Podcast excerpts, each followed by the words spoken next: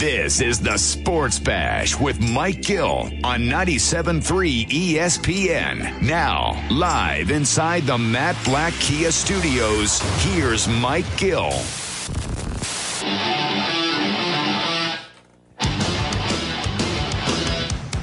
Here we go on a Wednesday edition of the Sports Bash live on 97.3 ESPN and the 97.3 ESPN free mobile app. What's going on, everybody?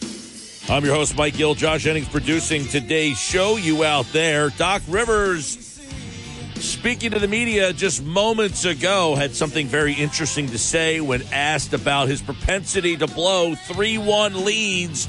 You'll hear that coming up this hour on the Sports Bash. Plus, Mike McGarry is it time for the Sixer fans to hit the panic button? He'll join me in about 40 minutes from now. Ryan Rothstein in the 3 o'clock hour. Paul Hudrick. Tim Legler tonight at 5.30. We got the Sixers and Raptors covered from every single angle you can find. You know, the Sixers fans have a propensity to be a little irrational. I would say, in this case, being irrational would be the rational decision. Even though my level of concern, the alarms for me are about a four and a half out of 10. I am okay with yours or higher. Look, they still have to beat you twice, and you've beat them three in a row. I will say this. I talked about this yesterday. The Raptors have five or more game win streaks. I think it was four or five different times this year. So there has been multiple times this year that the Raptors, in fact, their biggest win streak of the season was an eight game win streak. So they have the ability to cobble together a couple of win streaks. They have a bunch of five game winning streaks. I think they did that three different times. They have a six gamer and they have an eight gamer. So this is a team that they do have confidence. They can get going. The Sixers on the flip side, they lost four or more games once throughout the course of the season, and it was all the way back in the month of November. They lost to the Knicks, they lost to the um, Bucks, they lost to the Raptors, they lost to the Pacers, and they lost to the Jazz. So the Raptors were in that loss, in that five game losing streak that the Sixers had. Before they had a five game win streak, they had a six game win streak. So they had a six game win streak and then a five game losing streak. So the Sixers' longest losing streak of the year was a five gamer back in uh, November. Since that time, they lost three straight in March, and that is the longest, that is the second longest losing streak they had all season long. They lost to Phoenix, Milwaukee, and Detroit back in March.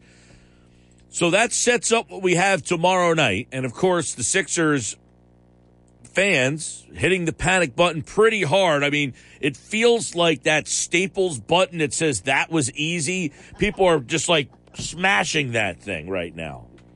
Everywhere I go, it's like I can't find a Sixers fan that feels comfortable and confident right now. And I'm not saying you should feel comfortable or confident, but many people are at like level eight and a half or higher when I ask, hey, what's your, you know, level one to one to ten? Give me your level of confidence, you know, or your level of concern, you know, eight and a half. It's like, geez, you really think this team's gonna lose four straight? They've only done four straight losses once all season long. That's it.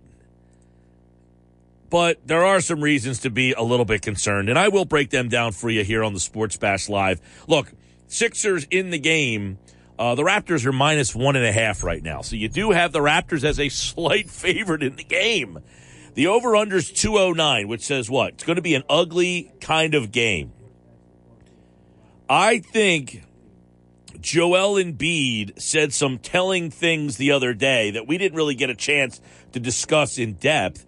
But if you look a little further behind some of the things that Joel Embiid said the other day, I think you can certainly kind of make some assertions to where his mind is at this point.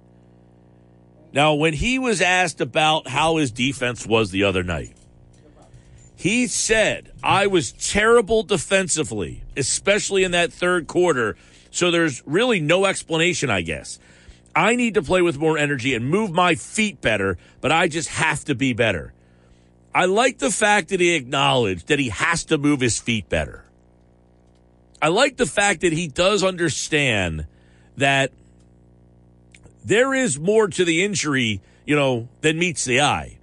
That thumb injury shouldn't have be tied to his foot. That thumb injury shouldn't be tied to his legs. Joel Embiid can give more. I talked about this yesterday. The Sixers were routinely getting beat back on defense, and Joel Embiid was a culprit. I hate to, you know, I'm singling him out, and there's others. I'm singling him out because he's the leader. He's the man. But there's something else that he said, Joel Embiid. And if you read the Philadelphia Inquirer, which was what's uh, Gina Mizell is her name. She's one of the Sixer writers for uh, the Inquirer. And Embiid admitted, I didn't hear him say this because uh, if you watched the post game the other night, maybe I missed it, but the post game did not air Embiid's press conference, so I did not see Embiid speak after the game on Monday night or Tuesday night, whatever night it was. Monday night, Monday night. It Embiid admitted after the game, Gina Mizell tweeted this out. She is the Sixers beat reporter for the Inquirer. Her and Keith Pompey uh, kind of cover the Sixers together. And Gina Mizell, I think, adds a layer that adds a lot to the conversation here. And she tweets this. Embiid admitted some hesitancy while playing with the injured thumb. Quote, I'm in a situation where I try to protect it before I even attack or if I get the ball, it's almost like I'm not playing freely where I'm like, well, if I do this, I might get hit or I might get hurt. Mentally, I just got to get out of that and I guess hope for the best and just be myself and not think about which move can put me in a bad position to get hit or hurt even more. End quote. Joel Embiid told you all you need to know. He's playing with hesitancy. We're seeing it but he told you he is. I tweeted it out before the game on Monday night that I was concerned about this very thing. And he's now telling you, look, we've all had this situation, right? It's in any walk of life. If you have ever pulled a hamstring, you ever pull your hamstring? If you pull your hamstring, you are afraid to run at full speed because the pain that you felt at that moment, you do not want to go through again. So you're afraid to let it loose. You know, I had never pulled my hamstring as a young man. Kind of as an older gentleman in my 30s, you know, I like to try to stay young and hip with the kids that I coach, so I'll try to race you.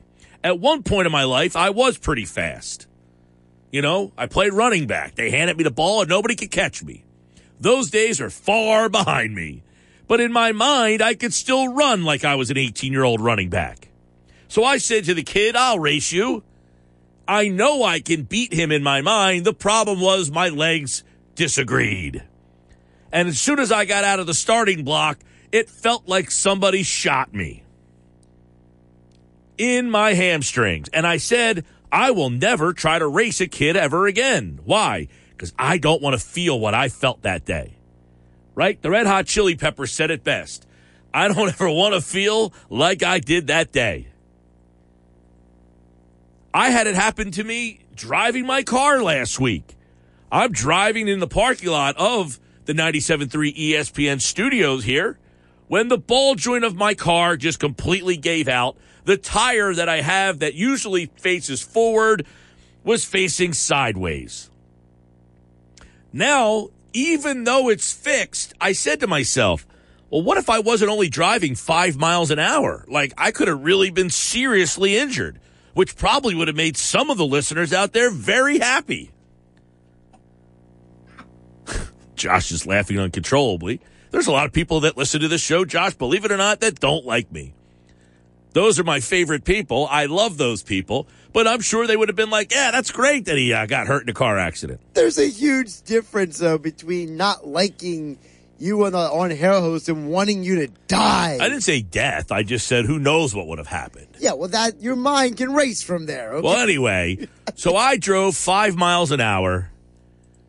The ball joint of my car, the tire, you know, got disconnected, Mm-hmm. and my car just stopped on the spot. Like, boom. I felt like I hit something, and the ball joint separated. I got it fixed, but mentally, it's almost like I don't want to drive any faster than like 25 miles an hour because now I'm afraid that my other ball joint on the other side, it's the same amount of mileage. When's the propensity for that thing to give out on me? Right, so it's a psychological like, I right, exactly. So I don't want to to it's like I don't want to do any parkway or, or or expressway driving. Heck, I barely want to go over 25 miles an hour. Like mentally, I'm not I'm just not there to let her rip yet. And Joel Embiid just said exactly that.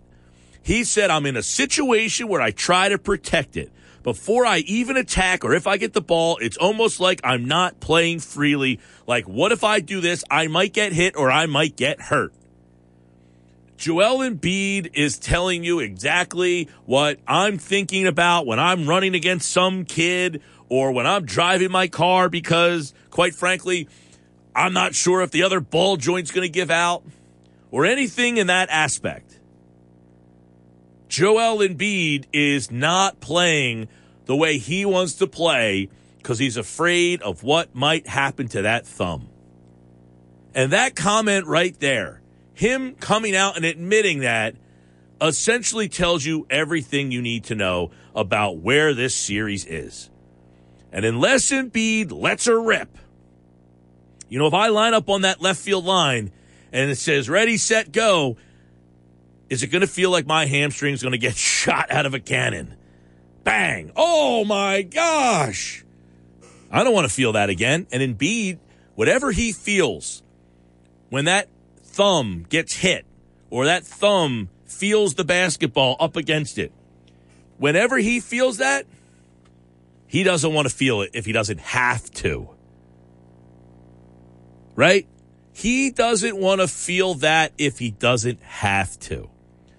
And the comments that Joel Embiid made, this is, uh, again, Gina Mizell, who covers the Sixers for the Inquirer. She tweeted this out. It was near midnight on Monday night. This is why I didn't hear it. So I didn't hear that he had said this, and I'm just reading the quotes now. But that is not surprising to me at all. You win the first three games of the series. Now you've dropped two in a row. Joel Embiid, who has a torn ligament in his thumb, he says after the game, I can't think about the injury so much. Now you know why this team is where it is. Joel Embiid is the straw that stirs the proverbial drink, right? He's the Moses Malone of the 83 Sixers. He is that version on the 2022 Sixers. And Embiid telling reporters after the game that, hey, I got to basically play more freely. That's what it comes down to. If Joel Embiid plays more freely, this series should be over tomorrow night. But if Embiid is going to be worried about what happens, you'll be back in Philadelphia on Saturday and you'll be in a game seven situation. It's as simple as that. So if Embiid knows it, the only person that can basically control that is Joel Embiid himself. So now you're in a situation of does Joel Embiid put that past him, put that behind him? Is he ready to floor it on the expressway? Is he ready to put the pedal to the metal on the parkway? Is he ready to line up and race and not worry if his hamstring is going to give out on him? Is that thumb going to be in his mind in game number six? Or is he going to put it past him, put it behind him, and just play freely? I got to be honest. That's a tough thing to do, man. It's a tough thing to do because we don't know what kind of pain he feels when that ball hits his hand or when he blocks a shot or when he grabs a rebound. We don't know what he's feeling in that moment. Now, somebody out there who's listening who's maybe torn a ligament in their thumb, maybe you do know what he's feeling. And maybe you understand why he doesn't want to get that hand involved in a block shot. But him, him saying it is exactly what was on my mind and many people's mind out there about why he's playing. You know, he had 22 points. He's still a pretty good player. But he hasn't been Joel Embiid the last two nights. That's for sure. You couple that in with what else he told reporters Monday night that James Harden, who took just 11 shots and 15 points, that he needs to be more aggressive. You took those two factors in, and now you know why this team's at 3 2 after a 3 0 lead. No team in NBA history has blown a 3 0 series lead, and if they could get a victory on Thursday, Toronto, in Toronto, they would be only the fourth team out of 145 times to force a game seven. So Doc Rivers, he was asked about it just moments ago on Sports Center. He said this about the playoff collapses that teams he has coached have gone through. Well, it's easy to use me as an example, uh, but I wish y'all would tell the whole story with me. All right, um, my Orlando team was the HC. No one gives me credit for getting up against the Pistons who won the title. That was an HC. Go look at that. I want you to go back and look at that roster. I, I dare you to go back and look at that roster, and you would say, "What a hell of a coaching job." Really, I mean, um, the Clipper team that we lost three-one. Chris Paul didn't play in the first two games and was playing on one leg. Um, and we didn't have home court. And then the last one, to me, is the one we blew. That's the one I said, we blew that. And it was in the bubble. And anything could happen in the bubble. There's no home court. Game seven would have been in LA, you know. Um, but it just happens. So I would say with me, some of them is we got, I got to do better always. I always take my own responsibility. Uh, and then some of it is circumstances happen. You know, this one, let's win it, and we don't have to talk about it. All right, that was Doc Rivers. Josh, good job on turning that audio right around because he just said that a little while ago. So let's break this down real fast. He was asked, look, you've blown 3 1 leads. Everybody brings it up to him. And he says, I wish you would put some context behind that. You've said that often as well. Yes, I have. The first time he lost a 3 1 series lead, he was the head coach of the Orlando Magic. They were the eight seed playing the one seed Detroit Pistons. Yep. And if you remember, the next year, they started 1 in 10 and he got fired. Right. And people forget that the the whole premise of that Magic team has been documented on ESPN film documentaries about how it was supposed to be the first big three, right? It's supposed to be Tim Duncan, Grant Hill, Tracy McGrady. Tim Duncan backed out last minute, went back to San Antonio. Grant Hill joins Tracy McGrady. Grant Hill had that horrible situation with the ankle injury. He went septic. He missed playing basketball for almost three years. So it was T Mac and the band of misfit toys down there in Orlando. Now, he said something that's very interesting. He said, you know, maybe I should have been getting credit for having the eight seed in position to beat the number one seed. And let's keep this in mind contextually. That is in an era where the eight seed just simply did not win. Yes, it's happened, I think, once or twice ever. Well, the most famous one was the Nuggets. Yeah, but Mutombo. Yeah. Other than that, did the Sixers were they the eight when they beat the Bulls a couple of years ago in 2012? I think so. Or were they? Double Was that a two seven or was that one one eight? It was either two seven or one eight. Right. I know. I mean, I know it was either two seven or one eight. It might have been a one eight, and the Sixers were the eight, and they beat the Bulls. But we all know what happened in that series. Derrick Rose got hurt in in the first game, and then jo- Joakim Noah got hurt uh, in the second game, and the Sixers ended up going and winning that series. But really, the eight seed never beats the one seed in the NBA. That was one eight. Yes, So it's only happened, to my recollection, I think it's happened twice ever. I got it twice. All right.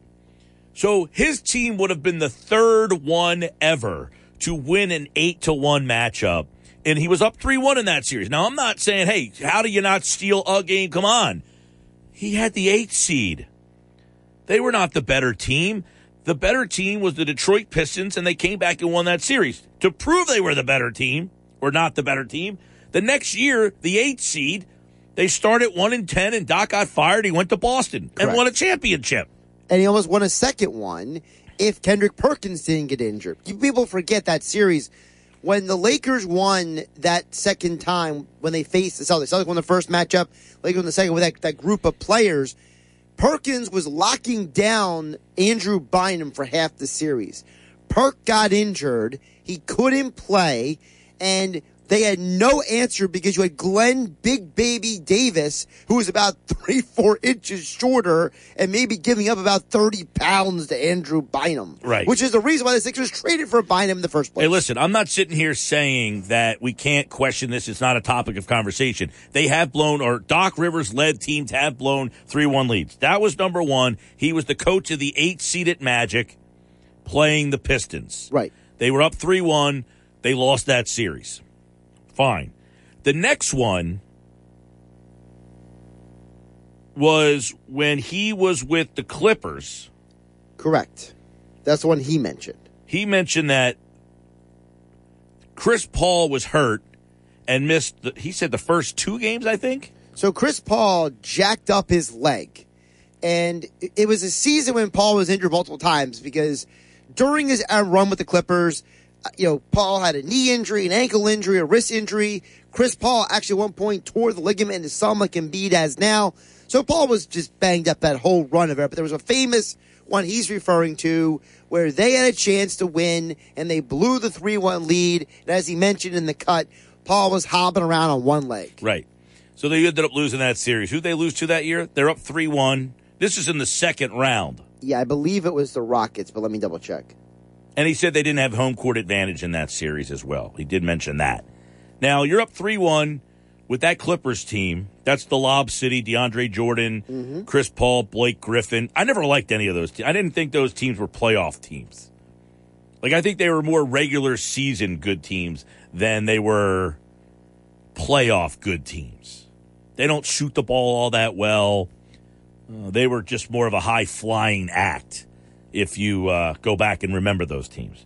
So that was the second one. And then the third one, he said, that's the one we blew. That's the one. But he said that was in the bubble and there was no home court advantage. Uh, That wasn't it the one where, where Paul George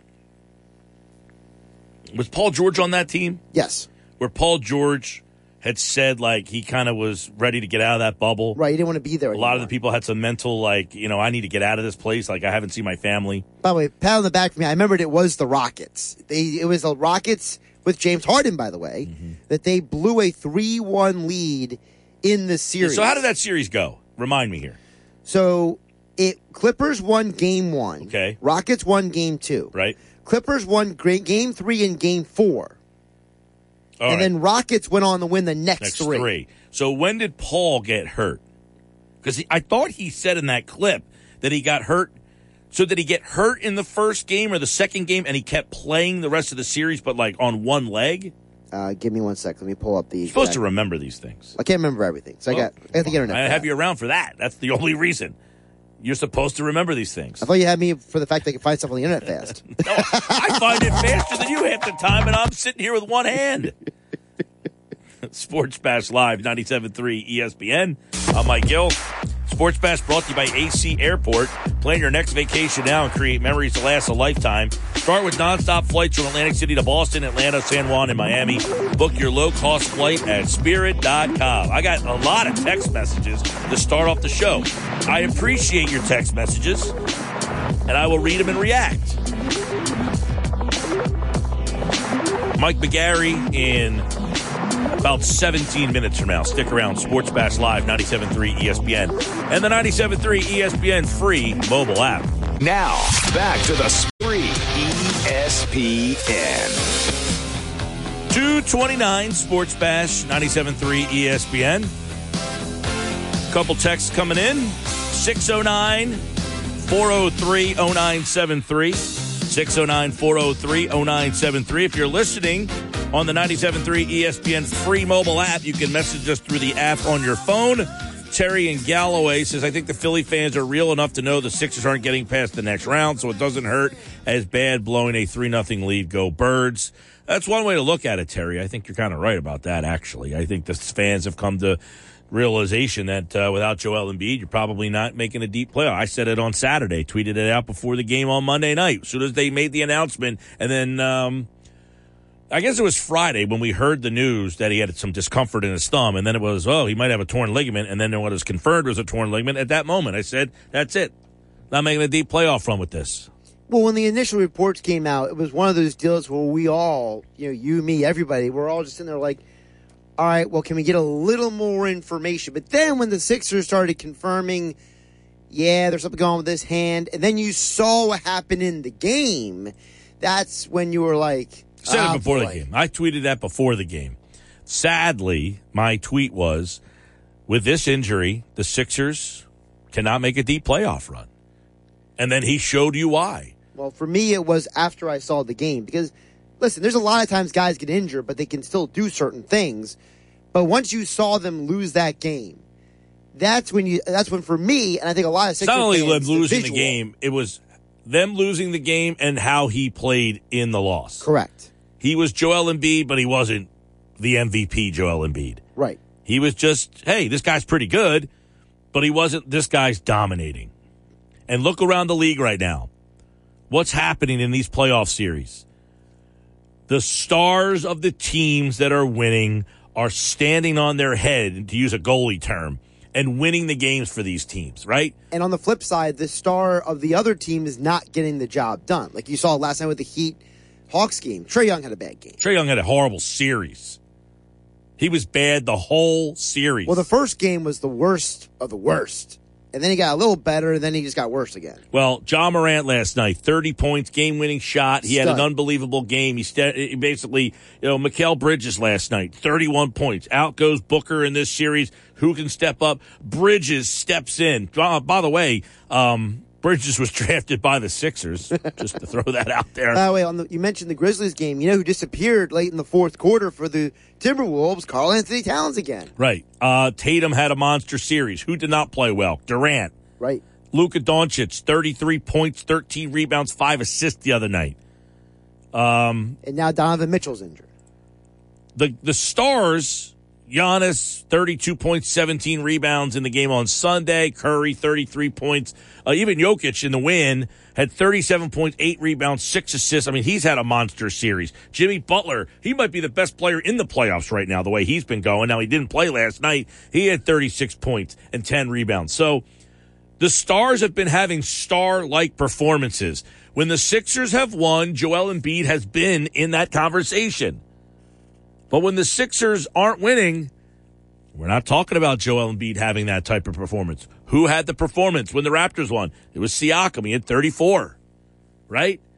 When you look at the teams that are winning, Jayson Tatum, 39 points on Sunday, uh, Saturday against the Nets, right? Even the game the Timberwolves of. You mentioned Karl-Anthony Towns. He did not have a good game last night. On Saturday, when they won, he had 33 points and 14 rebounds. Right. So Joel Embiid has to have that night. Very few times is the winning team, and I'm looking back through some of these games, very few times is the team that won is the guy that had the star player, you know, show up. Correct. Trae Young, the game that they did win, that was the best game he had in the series. He had 24 points. Well, Jimmy Butler had 20 that night. And it's not as simple as, well, my guy scored more than yours, because there is some nights where the losing team has a guy that stands up. But ultimately, the team that wins has a guy who makes the big shot or makes the big play or has the big game. And the games that the Sixers are losing, Joel Embiid hasn't had him. He hasn't had him. And I'm not blaming him with the injury, but I'm saying, unfortunately, this team can't be where it wants to get to if Joel Embiid does not pick his play up. And don't forget about the fact that you what we are talking about is a pattern of events in the postseason. There's an obvious standard in the NBA where your star has to be the star for you to win.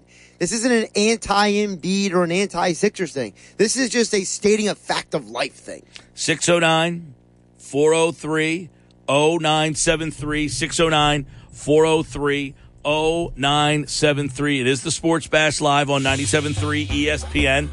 Mike, this is almost sad with the Sixers from the standpoint that if James Harden was holding up his end of the bargain, the team wouldn't be in this position that they're in. That's over on the text board. How much blame you put on Harden? I put blame on Harden because of the turnovers, as I said last night on Game Night. Mike, you're you're a former league MVP. You've been around the league for this long. You can't have back-to-back games with five turnovers each game. You're supposed to be a professional basketball player, not a, not a, a rec league player. On a scale of one to ten, what's the level of concern? Three two. We know Doc is the master of blowing the 3 1 leads, although he pushed back on that today and he said, I wish you would list the context. Mike McGarry will list the context when he joins us next. What's the level of concern? Scale of 1 to 10 for Mike McGarry from the Press of Atlantic City. He joins me next. Sixers Raptors tomorrow night. That's on our sister station, Rock 1041 at 7 o'clock. We'll have the NFL draft here on 97.3. Now, back to on 97.3 ESPN, South Jersey's sports leader. All right, 240 tomorrow. We're at Slack Tide Brewery for the Eagles draft party. Someone's going to win a Eagles road trip tomorrow. If you qualified, we'll see you out there. You must be present to win. One lucky winner will be drawn at random tomorrow on the Sports Bash. Slack Tide Brewery, Cape May Courthouse reminds you to always drink responsibly. We'll see everybody out there tomorrow night. It's the Sixers and the Raptors game number six, and that game is in Toronto. On a scale of one to ten, Mike McGarry, how concerned should the Sixers be? They're up three games to two. 11. Oh man, come on, eleven. 11, and that's being generous. It could be even higher. Well, you could go higher if you so choose. Uh, they're in trouble, uh, and and I, I think they're in big trouble. All right, let's map out the ways. They're down 3 2. Obviously, uh, what has happened in the last two games that has shifted this series? Well, I think you've got the return of Scottie Barnes and a return of a healthy Scottie Barnes. He's been a problem on the offensive end of the floor and, and the defensive end of the floor. You've got the injury to Embiid's thumb, which, you know, has um, limited his effectiveness and limited his ability uh, to go in the post and get the ball in the post as much as he probably should. He's catching the ball a lot all of a sudden at the top of the key when they really need him down low and, and in the post. And and then you have what appears to be, you know, um, by happenstance, you have Fred Van Vliet out for Toronto. All of a sudden, Toronto comes in with bigger guys a bigger lineup that has proven to be more effective against the Sixers. And you saw, especially in game five, the ability of the Toronto big guys to sort of isolate Embiid on the perimeter, especially in that second half, and go right by him at will. And you have the the demise of James Harden in front of our eyes, basically. Okay, so there's a lot there. Obviously, the size is something. Let's start with that. Do the Sixers have an adjustment that they can make based on what has happened the last two games? This is a this is a feel you out. They the Sixers did something. They won three. The Raptors then did this. They've won two. Does Doc Rivers have another card that he can throw down on the table here? I think all you can do, the size A bothers James Harden. I think the answer is to make them pay on the defensive end of the floor. If they are going to isolate Embiid on the perimeter, uh, when the Sixers are on defense with six seven or six eight guys, then you've got to put the seven foot Embiid in the post and make them pay for trying to stop him uh, with six seven or six eight guys. So that would be the adjustment I would make uh, there is try to get the ball inside to Embiid more. Uh, and, and then it's the other factor, Mike. I mean, the bench, the Sixers bench is falling apart as we speak. I mean, I don't know what Matisse Thybulle, well, he can't play game six, which he was horrible in game five. Uh, you know, B-ball Paul Reed is, is certainly not doing any favors for you. Shake Milton's not doing any favors for you. So the Sixers bench – is also falling apart as we speak. And, and what we're seeing is what we feared before the playoffs started was a young, athletic, long Toronto team causing problems for the Sixers. And it took them three games, but in games four and games five, that's exactly what we've seen. Yeah. Um, the the Embiid thing to me, as soon as I heard about this thumb on on Friday when the news kind of came out, and then Saturday was confirmed that it was a torn ligament. At that moment, I said, "That's it. They might get through this series. Maybe they don't. Maybe they do. But any ideas of a deep playoff run went out the door with that thumb." And he said it on Monday night. He said he's playing with hesitancy. That you know, he says, "I need to just let it go, play more freely." But you know, Mike, you cover athletes if they pull a hamstring, they're reluctant to like let it go because they don't want to feel that hamstring pull again. And he's in the same position. Whatever he's feeling in that thumb, he is reluctant to want to feel what he feels. Yeah, and Doc Rivers pointed that out before Monday night's game or Tuesday night's game, whatever night it was. Uh, he said that he had suffered the same injury as a player himself, and he said it almost took him two to three games for him to sort of, like you said, get back to normal, put the injury out of your head, and sort of lose the hesitancy, learn how to play with it. Uh, he said it took a two to three game adjustment for him to do that. Now, unfortunately for the 76ers, they might not have two to three games for Embiid to adjust. So he better make that adjustment quicker. I definitely think he wasn't in the post as much as he was early in the season. They did it. This, uh, Doc Rivers made a big point after the game five loss that they didn't get the ball in the paint. They didn't go inside against Toronto. Uh, and, and, and big part of that is getting the ball to Embiid in the paint where he can make those six, where he can punish those six, seven, six, eight guys. To me, it's like you're watching Utah Jazz play in the playoffs, right? And Rudy Gobert, teams lure him away from the basket and drive by him and everything. But Gobert isn't good enough to make you pay on the offensive end of the floor. So you almost teams play Gobert off the floor in the playoffs. This the, Toronto in the second half uh, of game five went by Embiid at will. The answer to that is for Embiid, who is an offensive force to dominate on the offensive end of the floor. And he wasn't able to do that in game five. Was it the thumb? I don't know. Probably, but it's a problem either way. I I would almost say too, Mike. To me, it's a bigger problem on defense. He does not want to use that thumb to alter shots, block shots, stick his hand in the passing lanes to get steals. He's an active guy on defense.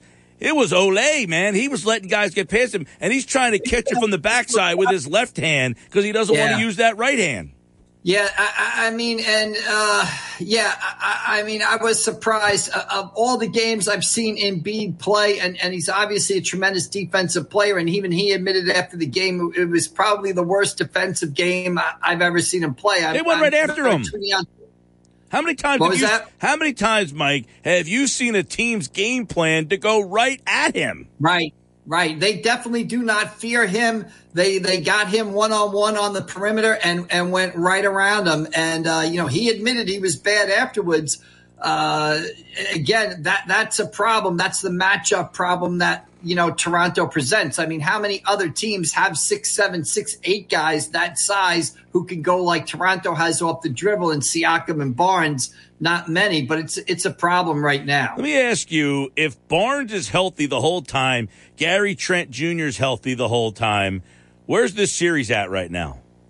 Well, we might be looking at 3 2 the opposite way. I mean, I, I think Barnes is a tremendous factor. Obviously, in game one, Sixers come out and smoke him, right? That's fine. But Barnes misses game two and game three. And, you know, you talk about recovering from injuries. You know, he plays better in game four, and I thought he played great the other night. And I think he's a matchup problem on the offensive end of the floor. He's a matchup problem on the defensive end of the floor. You're talking about a guy, Mike he he plays. He's he's the point. He's playing point guard the other night. He can play point guard. He can play power forward. If he gets caught in a you know an, an offensive switch with uh, and he's one on one with Embiid, he can go by him. He, he, he can out muscle harden the smaller players. I mean, I don't think you can overestimate what he meant to Toronto's team and, and how well he played the other night and having him healthy. And the other guy you're right is is Gary Trent Jr. I mean, he was sick. I mean, didn't he leave game two with zero points and, and he left sick in the second quarter and didn't return? So now yeah. you have a Toronto team that, that's getting healthy. And the one injury they have, keeping Fred VanVleet out in this series, might work because it forces them to play a bigger lineup, which is giving the Sixers fits. I was going to ask you, what do you do if you're Nick Nurse and VanVleet says, I, now it says he probably can't play in this game anyway, but What would you do in that situation if it's a game seven? VanVleet's your all star. He's a champion. Do you tell him, sorry, you're the wrong guy. You're, you're going to sit this one out? Yeah, exactly. I don't know what you, you tell them. See, take your time coming back. Put the heating pad on. You know, get get some more ice or something like that. So, you know, I think you've got to go with what works right now, and what works is this big athletic lineup for Toronto. And again, I come back to before the series started. That uh, that's what scared me about Toronto was their athletic wings and and how young and and I thought they would cause a problem for Philadelphia. Now, having said that, I I picked the Sixers to win the series I, I think the Sixers will be in trouble Thursday night. I do, however, think that they come back Saturday in game seven and just figure out a way to get through it. Wow. Um, give me your. Uh, Mark Jackson was on yesterday, and he believes that James Harden um, will have a, a game, that there's still a game in him that we haven't seen yet. Do you think that Harden has this game hanging in the balance? Is there two days to stew and think about it? He's been getting a little, hey, I, he's got to shoot more. He's got to be more aggressive. Does that seem like um, that he's got a big game in him? Well, he better, but so far we haven't seen it, and it's really been a, a, a straight line almost down since towards the you know the last couple of weeks of the regular season. I got to admit, Mike, I, I was a Harden guy. I thought the trade was a good idea. I was in favor of giving him the, the contract extension. But I look at the way he's playing now and, and watching the way he played the other night, and I just say, boy, I mean, there's there's something wrong here. Uh, either he's out of shape, he's injured, or he's just completely a shell of the player he was even even last year. Basically, I, he has almost lost it overnight. And if the Sixers were to lose this series, there's a lot of basketball futures. Doc Rivers and James Harden's right at one and one A that are going to be altered by what happens in the next, uh, you know, by by the next three to four days. Yeah, there's no question. Uh, you know, if they lose this game Thursday and you're back on Friday, Mike, we're talking about what's the future of Doc Rivers. Does Daryl Morey sign? I mean, they don't want to go. I can't even imagine uh, the anarchy that would happen if they lost a game seven at home for the second straight year. Yeah, I don't want. I don't know if I want to go to that point yet. If they were to get out of this series in seven games, okay, so be it. And then they go play a Miami Heat team that again. Now a lot of people now are like, oh, the Sixers struggle with Toronto. They'd have no problem against the Miami Heat. I think completely the opposite. The Heat is banged up a little bit themselves. Jimmy Butler missed last night. Kyle Lowry's been slowed by injuries. The Heat have a problem scoring in a lot of games, so I think the Sixers would be right there with them. Uh, you know, I don't think that's a walkover series for the Miami Heat at all. I think that's a series the Sixers could win if they got past Toronto here.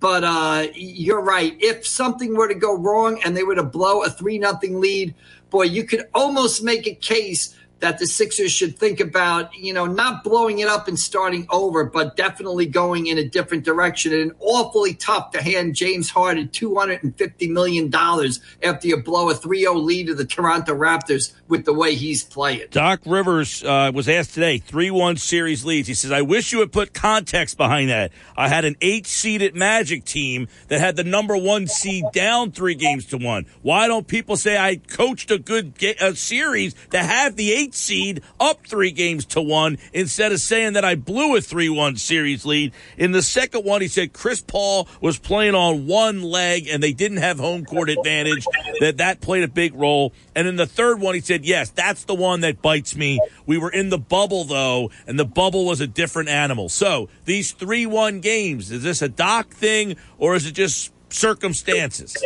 Yeah, sometimes I think Doc would be best serviced by uh, not explaining himself and, and owning his his record. It, it just seems to me that a lot of times Doc Rivers spends a lot of times in press conferences explaining to you why Doc Rivers was not the problem in whatever just happened in, in this in his in the game or in the past. And, and he's doing that again. You've got a ready-made excuse here. You can say, okay, if they were to blow this, add it to the list. Hey, Embiid tore his thumb. What were we going to do? You know, th- this and that. I mean, it is professional sports. It is not college sports. It is not high school sports. It is not youth sports. It is professional sports. The only goal is to win. You either win or you lose. There are no explanations that come after it. It's either a W or an L. There's not a note on it saying L, but uh, this is professional sports. People are paid for a living. Doc Rivers makes an awful lot of money. And it just seems to me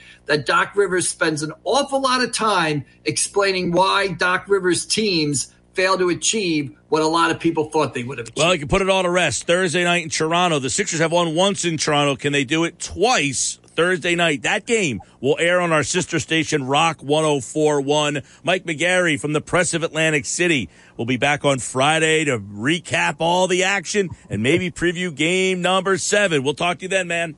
All right, we'll see you down the road. Thank all right, you. Mike McGarry from the Press of Atlantic City at AC Press McGarry. Good to have him back. Of course, he'll be back on Friday as we uh, take a look back at the series. Could be a closeout, or we could be previewing game number seven. When we come back, well, how did the Sixers get out of Toronto with a win? We'll break it down from all angles. We'll give you the betting numbers. What does the betting number suggest about the game Thursday night? That's next. This is the Sports Bash on 97.3 ESPN and the 97.3 ESPN free mobile app. You can download it wherever you get your apps. This is the Sports Bash with Mike Gill on 97.3 ESPN. Now, live inside the Matt Blatt Kia Studios, here's Mike Gill. Josie's on a vacation far away. Come around and talk it over. All right, just after three, Sports Bash. I'm Mike Gill. You can follow me on Twitter at Mike Gill Show. Sports Bash brought to you by your Delaware Valley Acura dealers. With new inventory arriving daily, find your award winning local Acura dealership today. Check out Acura's lineup today at DelValAcuraDealers.com. Uh, Ryan Rothstein is the host of the Philadelphia City Cast. We're going to take a look at uh, this matchup from a lot of different angles. I want to kind of start, Rye, with what the betting line is, where it is, and what it says about where they think this series is going. Uh, Thursday night in Toronto, and where's the money line? Uh, what's the the number on this series? Right now, so what do we got on that? Because I think that's a very, you know, we've been asking people like on a scale of one to ten, what's your, you know, uh, where are you right now in terms of, um, a a lot of people are about eight or over in terms of being cons- level of concern. What is the numbers? What are the betting numbers say? And I think that could help people manage where their number should be. What's your number?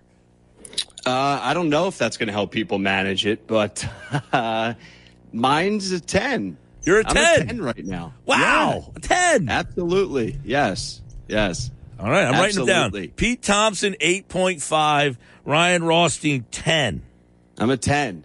I, th- there's no reason to l- listen for the moment, right now, today, I'm a 10. I, I just, well, we'll get into it. Let me get, let me give you some betting info, right? uh, Before I get on a, a rant and uh, spill my heart out to you.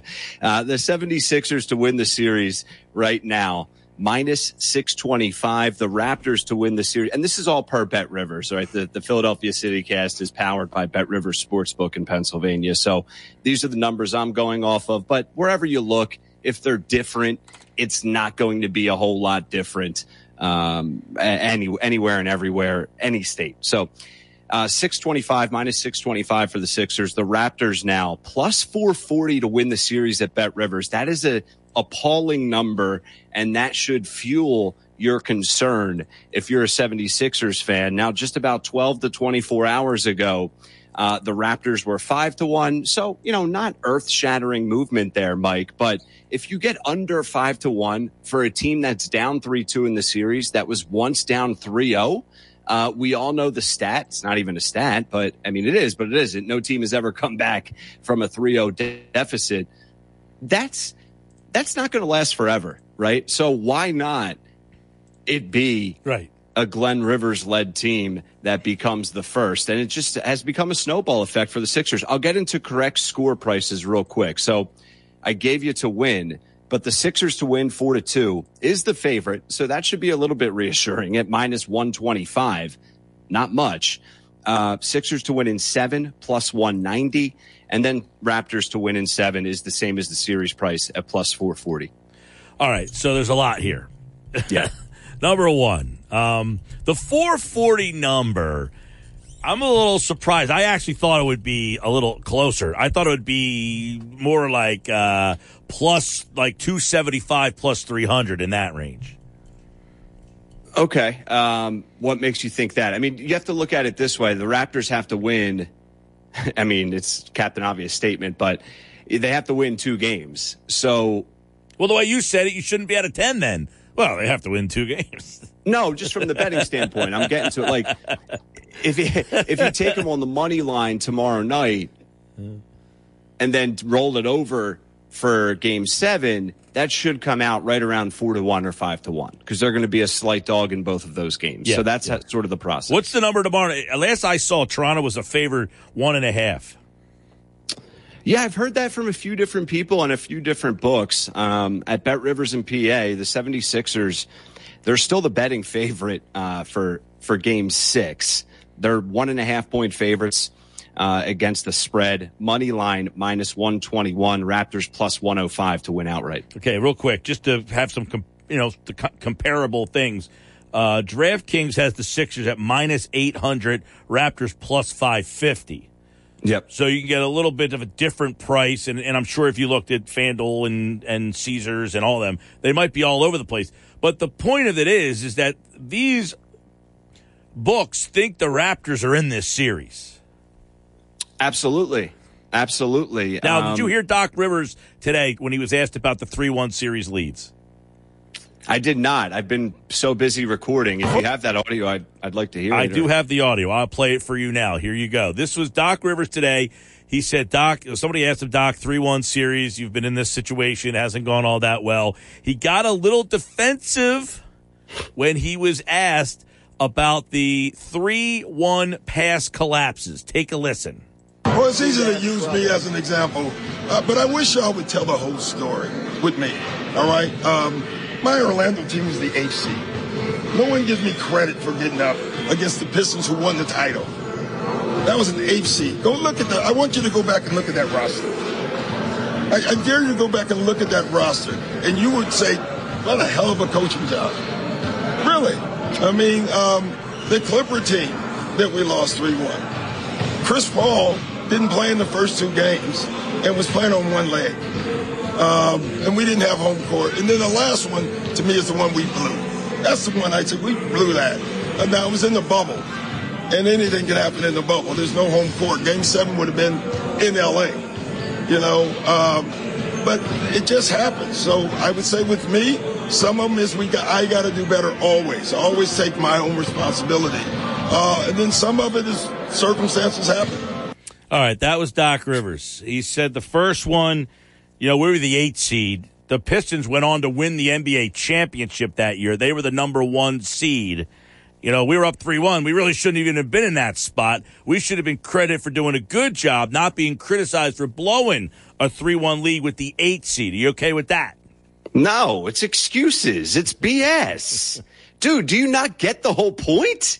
You're up 3 1. I don't care about the whole point is when you're up 3 1, Mike, you know this, but I'll explain. Like when you're up 3 1, you just win one out of three games, dude. When you get to that point, I don't care if you're the eighth seed. I don't care who was hurt in previous games. It's all excuses from a top 15 coach of all time. I know Pop would never give those excuses. Probably not. Um, you know, the other one he said Chris Paul didn't play the first two games. We weren't even the home court on that one. And when he did come back, he was basically playing on one leg. He had a bad hamstring that he missed time before the playoffs with. And they end up blowing a 3 1 series lead to James Harden and the Rockets. Right. I mean, once again, it's all excuses. The the point is when you have a 3-1 series lead, So, you're right. far and away in a better position to win. All right. So we get that part of it now. So what role is Doc playing in that, that these teams? What is the, the the common denominator? I guess. What keeps Well, happening? outside of Doc, right? I mean, it's you know, I don't know, I don't know, man. I'm not in the locker room, but when when you take multiple different routes, right? Like we all have GPS apps, and you have options to take a different route, and every one still leads you to the same destination, which is Doc Rivers in this analogy. I don't know who else to point my finger at. Like, man, what a crazy coincidence. I understand it's different situations, different players, different teams. Not many teams have done this, have choked uh, to this magnitude. So I don't know. Is it his culture? Is it how he coaches went ahead? Does the team lack urgency? Does he lack creativity? That's an interesting question because I was reading a whole article about this, okay, about him blowing the 3 1 series leads. That was written, I guess, when he blew another one. And part of it was that, you know, you mentioned the culture and that so much he gets credit for creating these good cultures. In other words, like they blew the 3 1 series lead and there was some talk about Kawhi leaving. And they said, no, Kawhi only wanted to come back because he wanted to play for Doc because he creates this culture. So that's why I'm like, is it the culture that is created? Maybe he's too lax or maybe, you know, but like it seems that he has created a culture that you know, we differ on how important the coach is and what role they play. Where I value the coach is the Sixers were on pace to win 52 games before they traded for James Harden. Is that a bad coach or is that, um, how the hell was that roster winning 52 games? How do you look at it and what role does the coach have? Because I love, no, people are the first to say it's he's the problem, it's his fault. But if I say, well, they were on pace to win 52 games, well, he sucks. No, listen, I, I think Doc's a good coach, right? Like, I'm not saying he's an absolute joke, but we all know this, whether you're a coach or an athlete, when you get to a certain level, right? When you get to a level even of greatness, your ability to close and your ability and your legacy then becomes what do you do in the playoffs? Like that, that's on all athletes, all star athletes and all big coaches that are leading teams that have potential greatness in them. Uh, and when there's a consistent track record of choking, you have to look at everyone involved. The players are are not uh, are not getting a hall pass either. Well, sometimes right? you Like- right, right. Sometimes you choke or you overachieve, and then you end up choking because you overachieved. Yeah, I You're damned if you do, you're fair. damned if you don't. Like I think in the Orlando situation, they overachieved, and then they didn't close the deal. They weren't really supposed to be in that spot. The next year, that team started one and ten, and he got fired. I mean, they were the eight seed. They're up three one. They start one and ten, and get fired. So I don't know. I think it's like a it's you're damned if you do, you're damned. I get up three one with a lesser team, and then I can't close the deal. Well, why can't I close the deal? Because I don't have closers. My team's not good enough. I shouldn't be here. Mm-hmm. You yeah. I mean, I think that's part of it, but I think the other part is how do you respond when you get punched in the mouth? Like Stan Van Gundy tweeted the other day. Did you see his tweet yeah. About, you know, sometimes coaches are doing stuff that you're not recognizing. It doesn't mean they're not doing something. Sometimes you just aren't good enough. Kendrick Mm-hmm. Yeah. Perkins said the same thing. He asked the other day on First Take, what do you want Doc Rivers to do? He, he just doesn't have the personnel to match up with what's going on right now. He's trying different things and they just don't have it. Meaning, I don't buy that though, Mike. Okay, so my buy- next question I was going to ask is, meaning, do the Sixers have now? The Raptors kind of ass backwards into losing VanVleet, which then allowed them to get bigger. So in 2019, this happened. The Sixers made the adjustment. Brett Brown went with a, a smaller lineup. So the Raptors doubled up with Ibaka and Gasol. The problem was the Sixers couldn't counter that. They didn't have anywhere else to go. They made their adjustment. The Raptors adjusted to that, and the Sixers were out of weapons. They just didn't have another bullet. So the question becomes VanVleet goes out, they get bigger. So what can the Sixers now do to combat that? Nothing because they don't need to combat it. And this is where it, like, let's just look ahead hypothetical.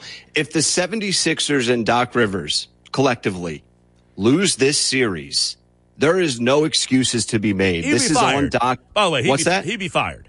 Immediately. Yeah, of course. Um, th- that would be an epic. Like, what were we all saying? Both of us included when this team was up three up. I mean, come on, they're just much more talented than this Toronto Raptors team. It's not even close. The talent level is is eye opening. How much of a difference it is. What happens when they blow a 3-0 series lead when they're that much more talented? It's just simply the past two games, effort, heart, passion, urgency. None of it's there. So I, I don't know who to blame. Pick a card, any card. Well, I'll tell Doc you, deserves to be one of the first. As someone who's coached a lot, there are many times when you are trying to get more out of someone and they don't have it to give, or it's not resonating, and you could say, "Well, that's on you." Maybe. sure.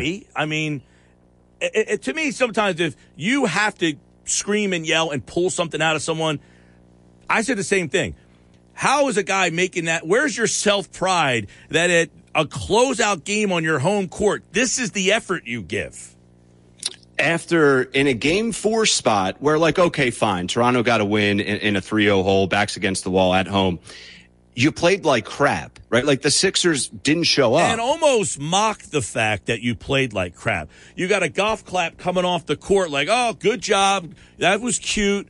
We're not Yep. coming back here. So after all that, it's all right. We get home. I'm cranking it up another notch. You didn't crank it up a notch. You cranked it down a notch.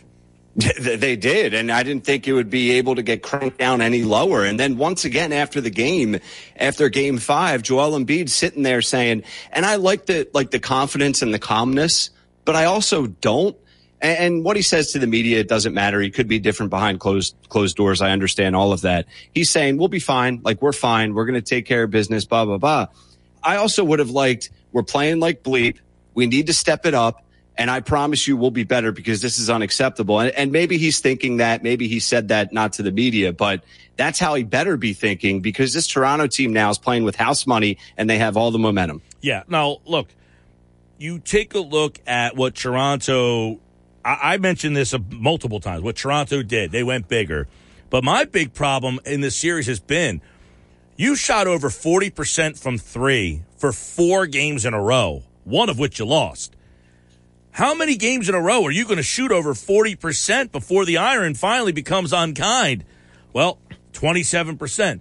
They got looks, they just didn't make them. So is it a, hey, we got open looks. If we get those looks again, we just need to make our shots? No, not from game five because game five was, was horrific. Game five was, it, it, it, it is a factor on how you get your shots. Like it was, they were pushing the wings way out. They're catching the ball way too far from the three point line. They're not getting Joel Embiid the ball where he needs to get it in his spots. They're pushing Joel uh, away from his spots. And then there's like seven seconds on the shot clock. Then it's one or two passes, three point shot. That's not, there's no rhythm. There's no rhyme or reason to that offense. So you can jack up shots, even if 15 of them are open. It's more difficult to make them when you're out of sync and you're not in rhythm as an offense. So they need to just play with more urgency and more reason and purpose offensively. That's how I look at it. Yep. I, I, look, that was one of my big concerns. They hit 50% in the first game, 49% in the second game. They were up over 40 in game three and up over 40 in game four. I kept saying, one of these games, they're just going to not shoot the ball very well. And we talked about it maybe on your podcast um, about what happens when they don't shoot well. Well, you need more from Embiid.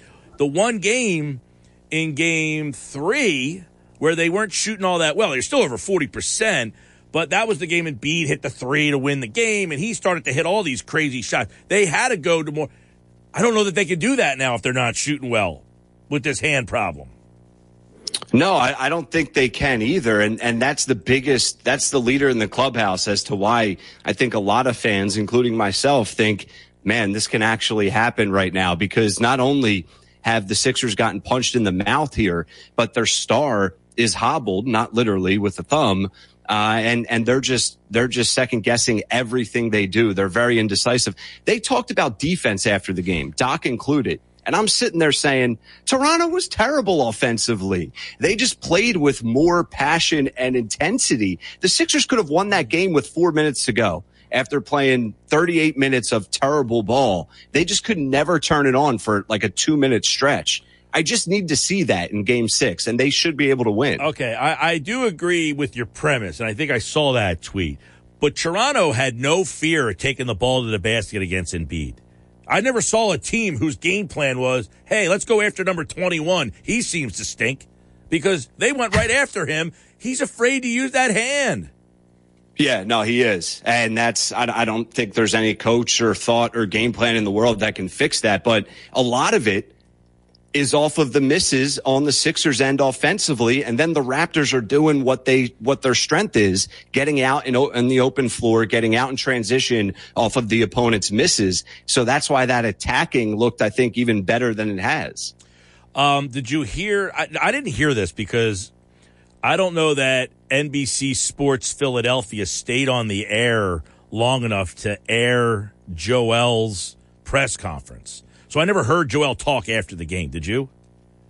I didn't. I didn't watch it live, but I saw some clips. Um, uh, one clip of him talking about the defense. Okay. Well, this is the one that stands out to me, and this is Gina Mizell, who covers the Sixers for the Inquirer. She's new, uh, so I'm not all that familiar with her work, but her tweets speak the volumes to me.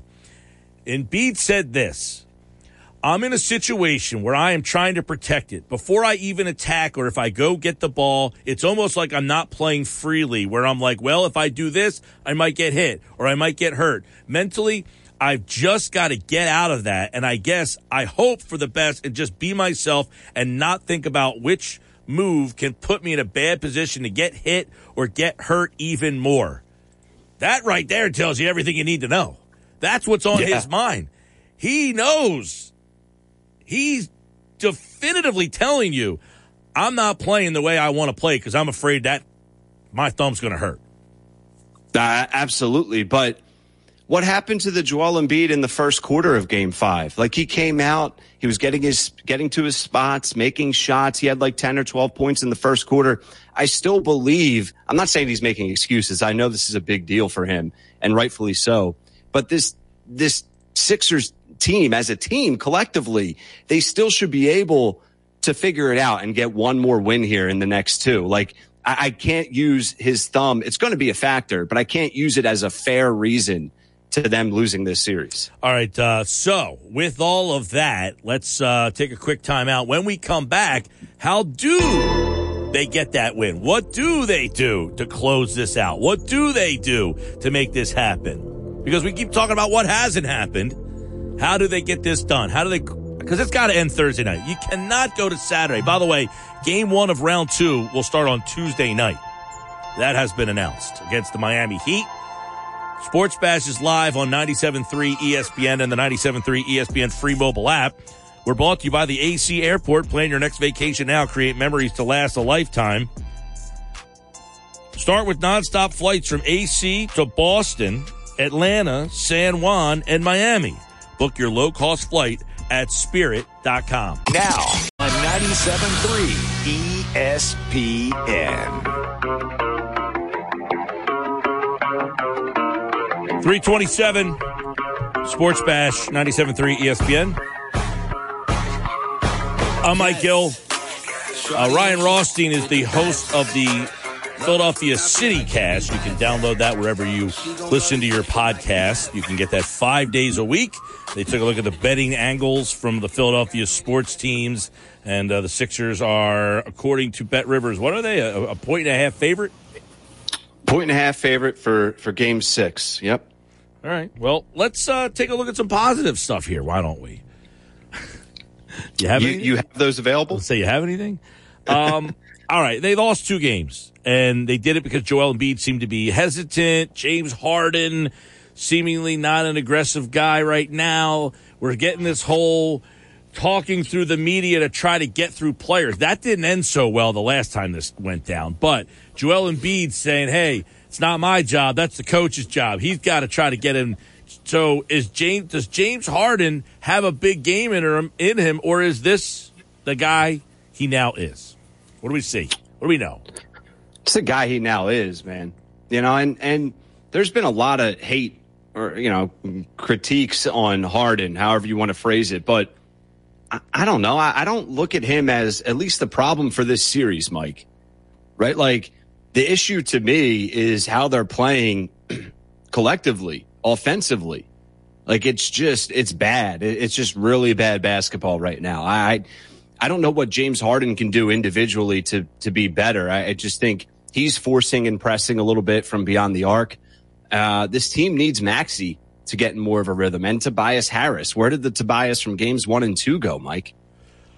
Good question. I mean, I think we were all surprised at that Tobias Harris, weren't we? So it's not surprising that he's not that he's not here. So I think the bigger question is what happened to Maxey. And I know he's 21. It's hard, but yeah, sometimes to me that's a tough one. I mean, there are young kids all over the league that you're like, you never even heard of this guy. He's doing things, and you're like, hey, these guys are performing. These guys are playing big. These guys are stepping up. I know Maxey did. He did it, but I almost feel like it's going to come down to putting putting it on his shoulders if they want to get through this series.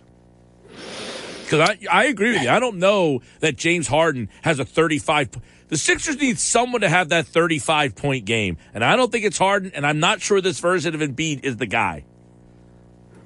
Yeah, I, I would agree. I, I don't know. Like they can't literally put it on his shoulders. It is on his shoulders, like to to have a big night.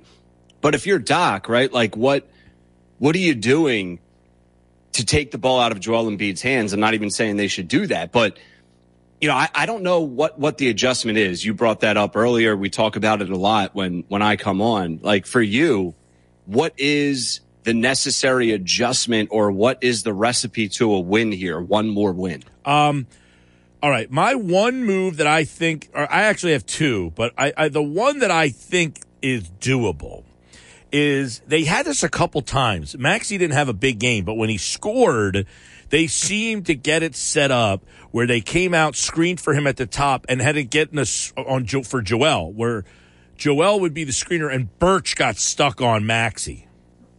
Maxey goes right by Birch. Birch can't keep up with him. So you got to pull Birch from the basket. I know that ticks people off because generally he's defending Embiid, and that means Embiid's not in the paint. But you're bringing Embiid out to the wing area, using the screen for Birch to get switched on to Maxey, and Maxey can hit that corner and get by Birch. So I think they got to try to get Birch away from the basket when he's in the game. That's one way, when he's in the game. Same with Achiuwa. Achiuwa's a little bit more athletic than Birch is. But in the minutes that Birch plays, you almost have to treat him like uh, VanVleet, where you're you're trying to find ways to get him put on a player, and that player I think has to be Maxey. I think Maxey's the one that has to, you know, get mad. Now Birch doesn't play a whole heck of a lot of minutes, but when he's out there, he's somebody you need to go after. It's like when the Sixers had Monroe play nine minutes.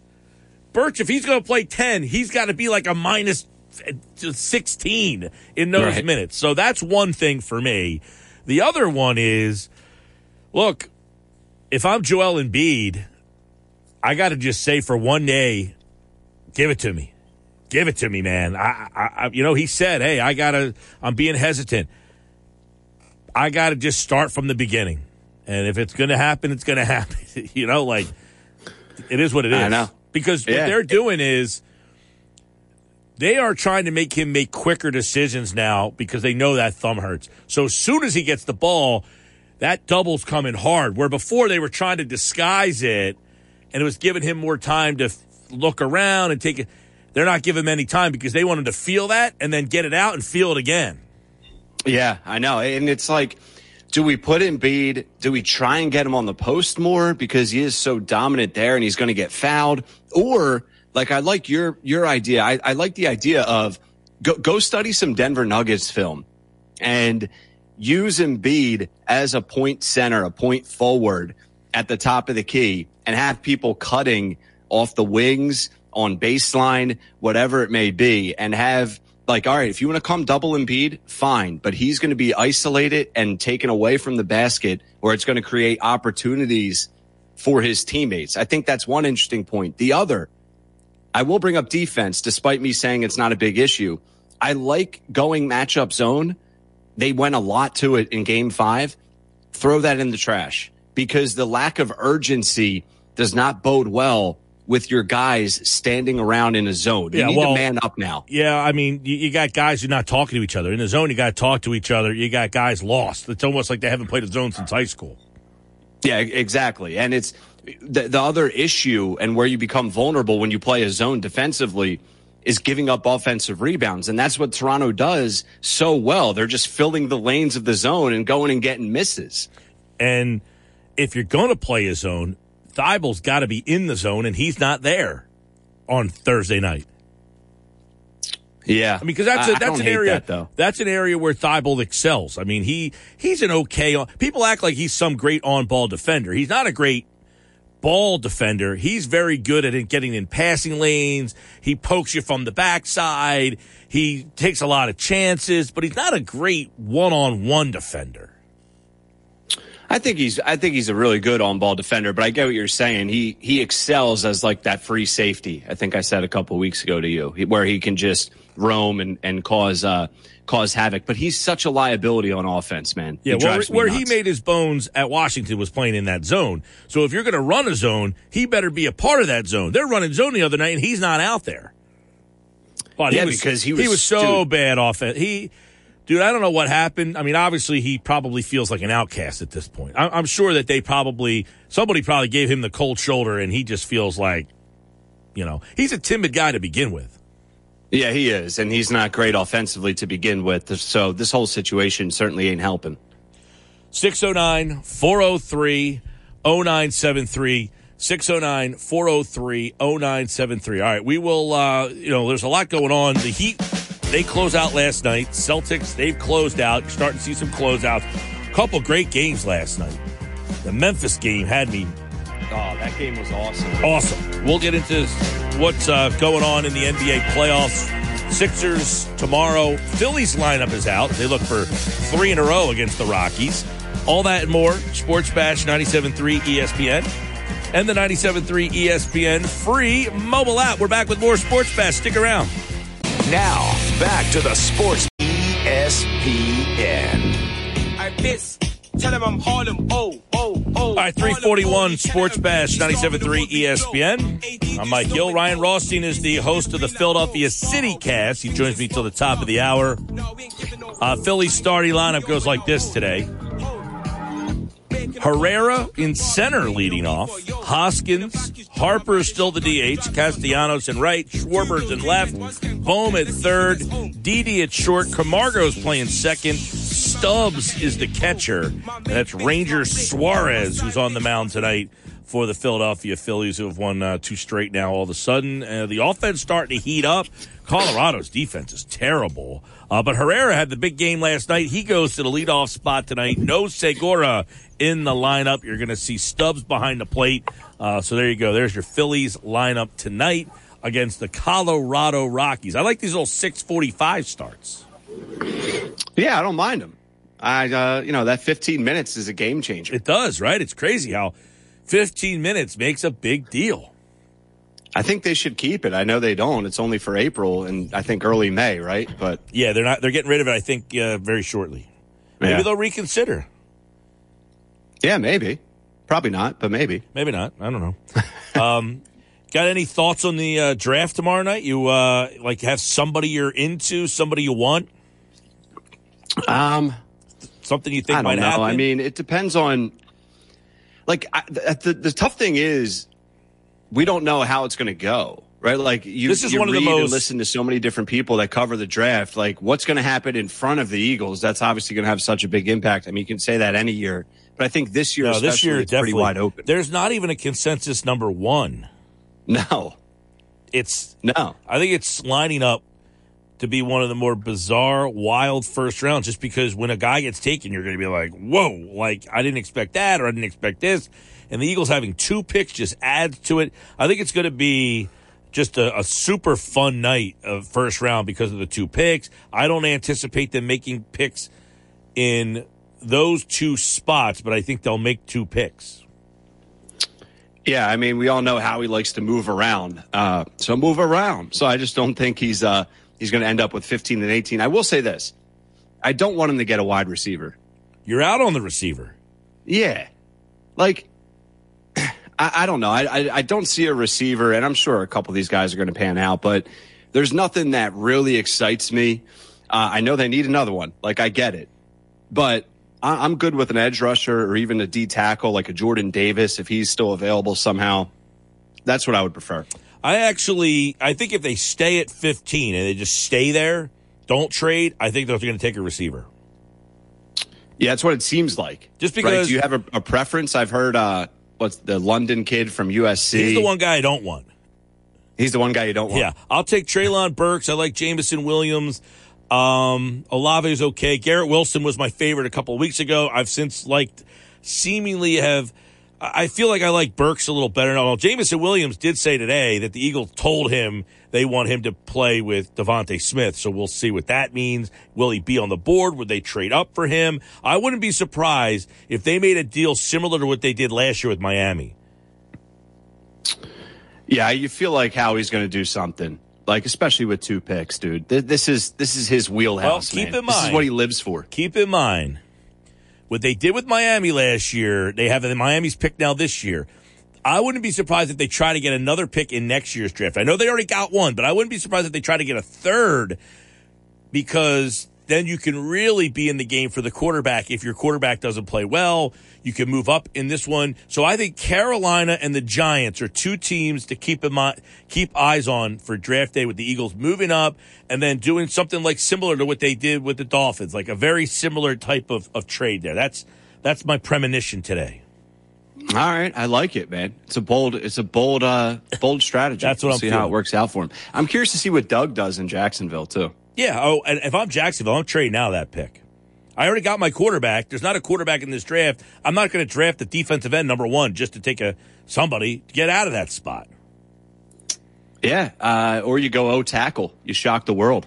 Well, you can move back to do. That's what I'm saying. Like you don't need to Yeah. stay number one. Go back. You know, couple spots. I don't know who wants number one though, because that's the problem. There's no quarterback to take number one. Yeah, it doesn't seem like any team's dying to you know be the first team on the uh, on the clock. Yeah. Uh, NBA last night, uh, the Hawk just Trae Young was awful. Whole series, man. I tweeted out when this happened, like, hey, they got through the play-in round. It was probably the last matchup, and I still think it was the last matchup the Heat won it. Like, I think if they could have picked someone, hey, I'll take Cleveland or I'll take Charlotte. I don't want to play the Hawks if I don't have to. Nobody wants to have to play Trae Young, but they did a masterful job of taking. He was terrible the whole series.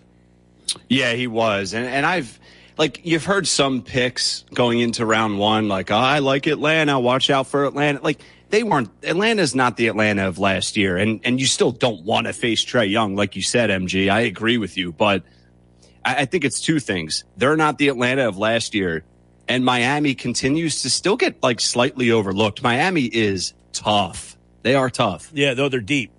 They're deep, and for them to win the game, look, Oladipo barely plays for them, and he was the best player on the court last night. That, that's a great luxury to have, having a guy like that uh, that you can turn to, and he can he can get you a game. That's that's what the Sixers need. Yeah, well, there's no Oladipo hanging out the back end of your bench on this team. no, there certainly is not. He's a free There's agent, a too. on Korkmaz. He's a free agent. Yes, there is. Uh, there, I saw people on Twitter calling for Korkmaz. That's how bad it was the other night. Yeah, things aren't good. Oladipo's a free agent, right though. Keep that. Just stick that in your back pocket. Um, and you wonder now what that does for Spoelstra into the next series, saying, "Man, I haven't played this guy at all. Look what he just did. How do I incorporate him into my rotation now?" Yeah, it's it's a great problem to have, and you know Spoelstra is going to figure it out. They're going to continue to go to him. I, I think you know if if the Sixers get eliminated at some point before the Eastern Conference Finals, like Miami, Boston, that's going to be Well, that would be an unbelievable and series. this my uh, Boston Milwaukee series now tonight Chicago plays uh, Milwaukee, but Milwaukee will end that tonight, and uh, that's going to be an epic series. I, I don't I don't see anyone beating Boston. They they, they look head and shoulders ab- uh, above everyone right now in the East. Crazy how sure. that uh, at, at Christmas time people were tweeting about Udoka needing to be fired. Yeah, now he's he's boy genius, Crazy how that happens all of a sudden, just like that. just like that. Another Brett, another guy off the Brett Brown coaching tree. You know, it's funny you say that because you have Monty Williams, the coach of the year, Udoka, who now people think is this, you know, great. Um, I don't know. What is that? What's yeah, the message? I, uh, What's the message? They look there? good, man. right? What's the They look message? really there? 'Cause good. Udoka was on the Nets staff last year, and a lot of people were saying like, "Hey, he was running circles around Steve Nash." Now, I think Nash is a coach that hurts his team because he doesn't do anything. He, he he's a joke. I mean, he might as well put a uniform on. Right? He's just there so that they don't have anybody else to tell them what to do. Yeah, they don't he- want any he- other voice. They, so he's just there to basically let the team run wild. He has no game plan, nothing. Like you have to have some impact. Like I said, 80 20. You have to fulfill your 20%. You got to help me out 20%, dude. He's basically like Will Ferrell from Semi Pro. I mean, he might as well have a bear at halftime in a cage or something. Uh, the Memphis Minnesota game last night. If you didn't watch it, it was one of the games of the of the playoffs. I mean, the the atmosphere.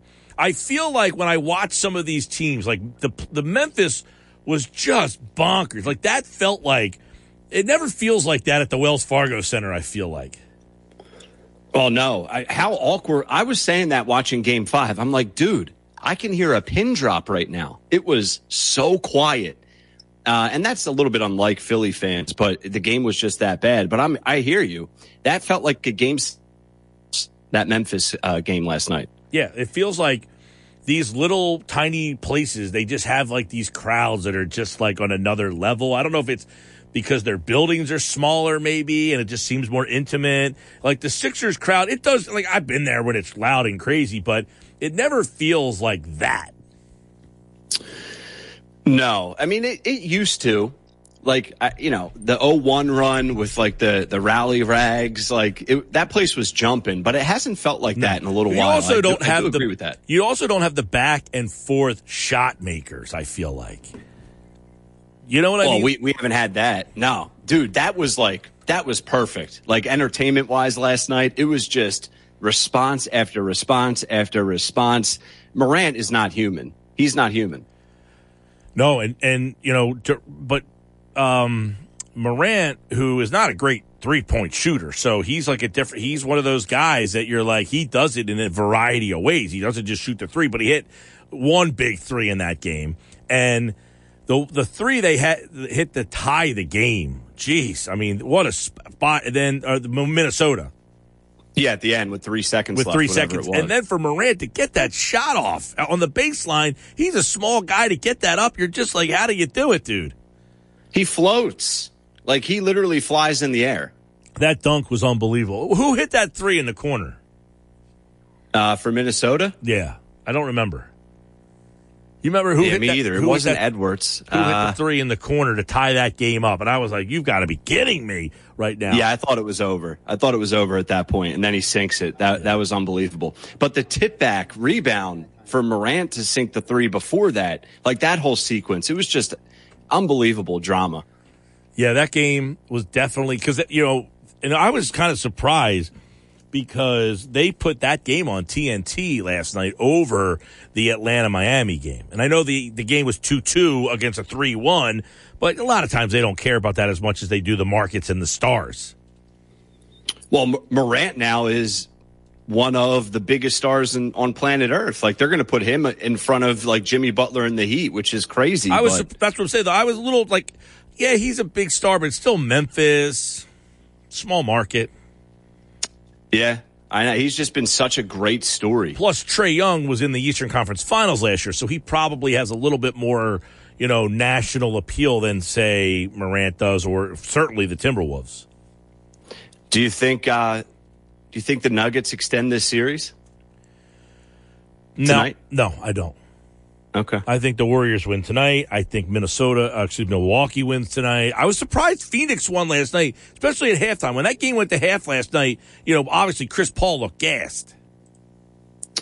Yeah, uh, he's. I mean, he's just the definition of an old geezer right now. But he finished with what, like twenty two? He he did enough. No, no, but I'm saying he played really well in the first half, but Pelicans were still in that game at halftime, and it was like, man, Paul is playing his heart out, and he looked like he had nothing left to give. Now, I thought Bridges was just unbelievable. You know, in that game, you're watching Bridges and Ingram, and you're thinking, what if?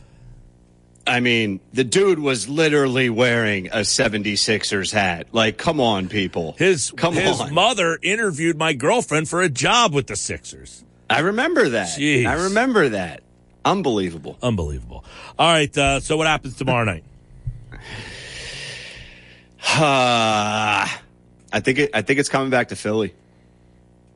I think it's coming back to Philly. I Well, you won't be on Friday's show. wins. You won't be on Friday's show. So it's coming back to Philly, and then Uh, listen, before the series started, I said Sixers and seven. you did. So I'm going to stick with it All right. reluctantly. I had Sixers at six. I think that they will win tomorrow in Toronto. I hope you're right, man. Normally, I am. Normally, I am. Not all the Hopefully that time, trend continues. but some of the time. All right, man. Listen to the Philadelphia City cast wherever you get your podcast. Ryan Rothstein's the host. Have a great Thanks, trip. Later. All right. He'll be back on Monday. Maybe. We'll see. He's traveling, and uh, we'll see if Monday we connect. If not, Sixers probably got eliminated and everybody's hiding. Hey, football at four's on the other side. Vegas, baby. We're going to Vegas.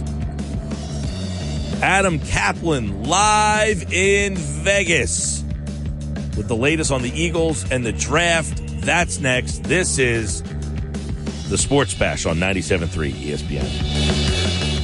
97.3 ESPN presents the Sports Bash with Mike Gill. It's time for Football at Four with Adam Caplan. I have real confidence that our football operations uh, can once again create a dominant football team. Powered by the Inside the Birds podcast. Now, live from inside the Matt Blatt Kia Studios. It's Football at Four.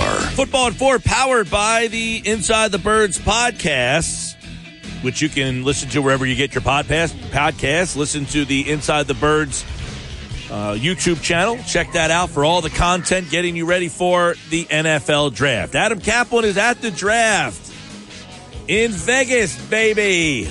We got plenty to dive into as the Eagles are getting ready to pick. Where, where will they pick? Will they make the pick at number 15? Some interesting stuff coming out today. Uh, apparently, Jameson Williams uh, was talked or asked about playing with DeVonta Smith, and uh, he had some interesting things to say about pairing up. He said the Eagles want to draft him and pair him with Smith. So is that the target? We've heard his name a lot. Let's dive into what we know right now on the Sports Bash Live on 97.3 ESPN as Adam Caplan from Inside the Birds podcast and InsideTheBirds.com joins me here on the Sports Bash. Welcome back, Adam. Mike, good to be with you from Las Vegas. Yeah, I got here about an hour ago, and uh, it's going to be fun. It's going to be fun. Um, it, it's going to be a very unpredictable draft because this is, and we'll get, we're definitely going to get into this because this is going to be a big issue for the draft. This is one of the weakest first rounds we've probably seen in two decades. Just not a, it's not a great draft. It's deep, but they're just not a lot of high end players, uh, which is kind of the word that I've gotten over the last week or so. Not as strong as I quite thought in the beginning. However, it's stronger for certain positions. And that's the way the league sees it. All right. Well, uh, let's dive into some of the things that we're uh, hearing or you're hearing out there, you know, in terms of first round talent. We hear all the time how many guys, most teams have turned their boards Yeah. in right now. They got to get ownership's approval and sign offs on this. So, how many teams, uh, how do teams see the first round? How many first round players are we looking at? Yeah, so Mike, it's funny you say that about the ownership. You know, they got to get ownership on board. This is today is the day, usually late afternoon, early evening, where the general manager uh, and the head coach meet with the owner and they tell them where they're going to go with their first round pick. They give them the guy. They just give them here. Here are the guys we're looking at where we pick, like the order of uh, here, here's how our board stacks up, and here's the guy we really want, and that's that's really the way it goes. Um, in terms of first round grades, um, it depends who you speak with. When I spoke to someone a month ago who was a decision maker, he said 12 to 15. In recent weeks, it's uh, I would say anywhere from 15 to 20. Um, so, so I would say where the Eagles are picking with their first first rounder at 15, I think they're in good shape. It's it's at 18 where you start scratching your head a little bit um, because I thought Harry Rosen made a great point last week. You can't. Everybody looks at the same tape, right? The, the coaching tape is a coaching tape. 20, 25 years ago, there were legitimate sleepers who, if you've got great scouts, like they'll uncover, or they're or they'll, they'll be so high on them, they get the GM on board, they get the head coach on board, where they wind up being right. And it's just um, that, like by the way, Brett Selleck was a guy the Eagles were super high on many many many years ago. He didn't run well before the draft, but they struck they stuck to the process and their tape. They turned out to be right. So in this draft here, in terms of I would say minimum of 15 legit first round grades, but let me just explain that. There's a difference between good, very good, and elite. That there are not a lot of elite players in this draft. There, there are a lot of very good to good. There are maybe four to six great players and only a couple elite players. That's why this draft is not looked upon as being a great draft. All right. Well, uh, you talked about the amount of first round guys. Who are these elite players? Who are guys to keep an eye on? Because I'm imagining, Adam, when we talk about elite players, they're the players that teams are going to have their eyes on. And if they start to fall, they're the trade up type of guys. So these guys Yeah. are pretty important when you're sitting at 15 and one or two of them start to fall. Who are these elite guys that teams in the 15, 16, 17 range might have their eyes on? Well, there's zero chance Eagles could get Ahmad Gardner uh, anywhere close to 15. We'll start Well, with him. He's the best player for this draft. right, not Yeah. picking at 15. I'm talking about Yeah, yeah. trading up to what, six, seven, somewhere in that range. Yeah, all right, we'll get to that. So that's a good way to set it up. So Ahmad Gardner is the best player for this draft. I'm pretty pretty convinced. He's one of only few elite players. Aidan Hutchinson is, I think he's elite based on people I've spoken with. Some people think he's just very good. Uh, he very well could be the first player taken overall tomorrow, and, and the reason is very simple.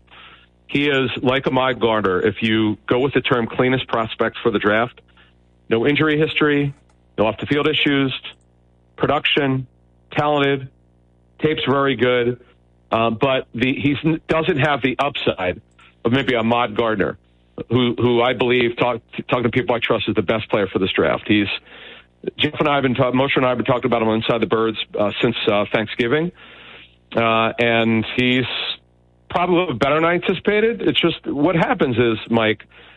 I'm big on talking position coaches because they grade differently than scouts do. Scouts, you know, they know the, the off the field, medical. Um, they're a little bit harder on players than coaches are. Coaches are they all be hard on them, but they look at it a little different than scouts do.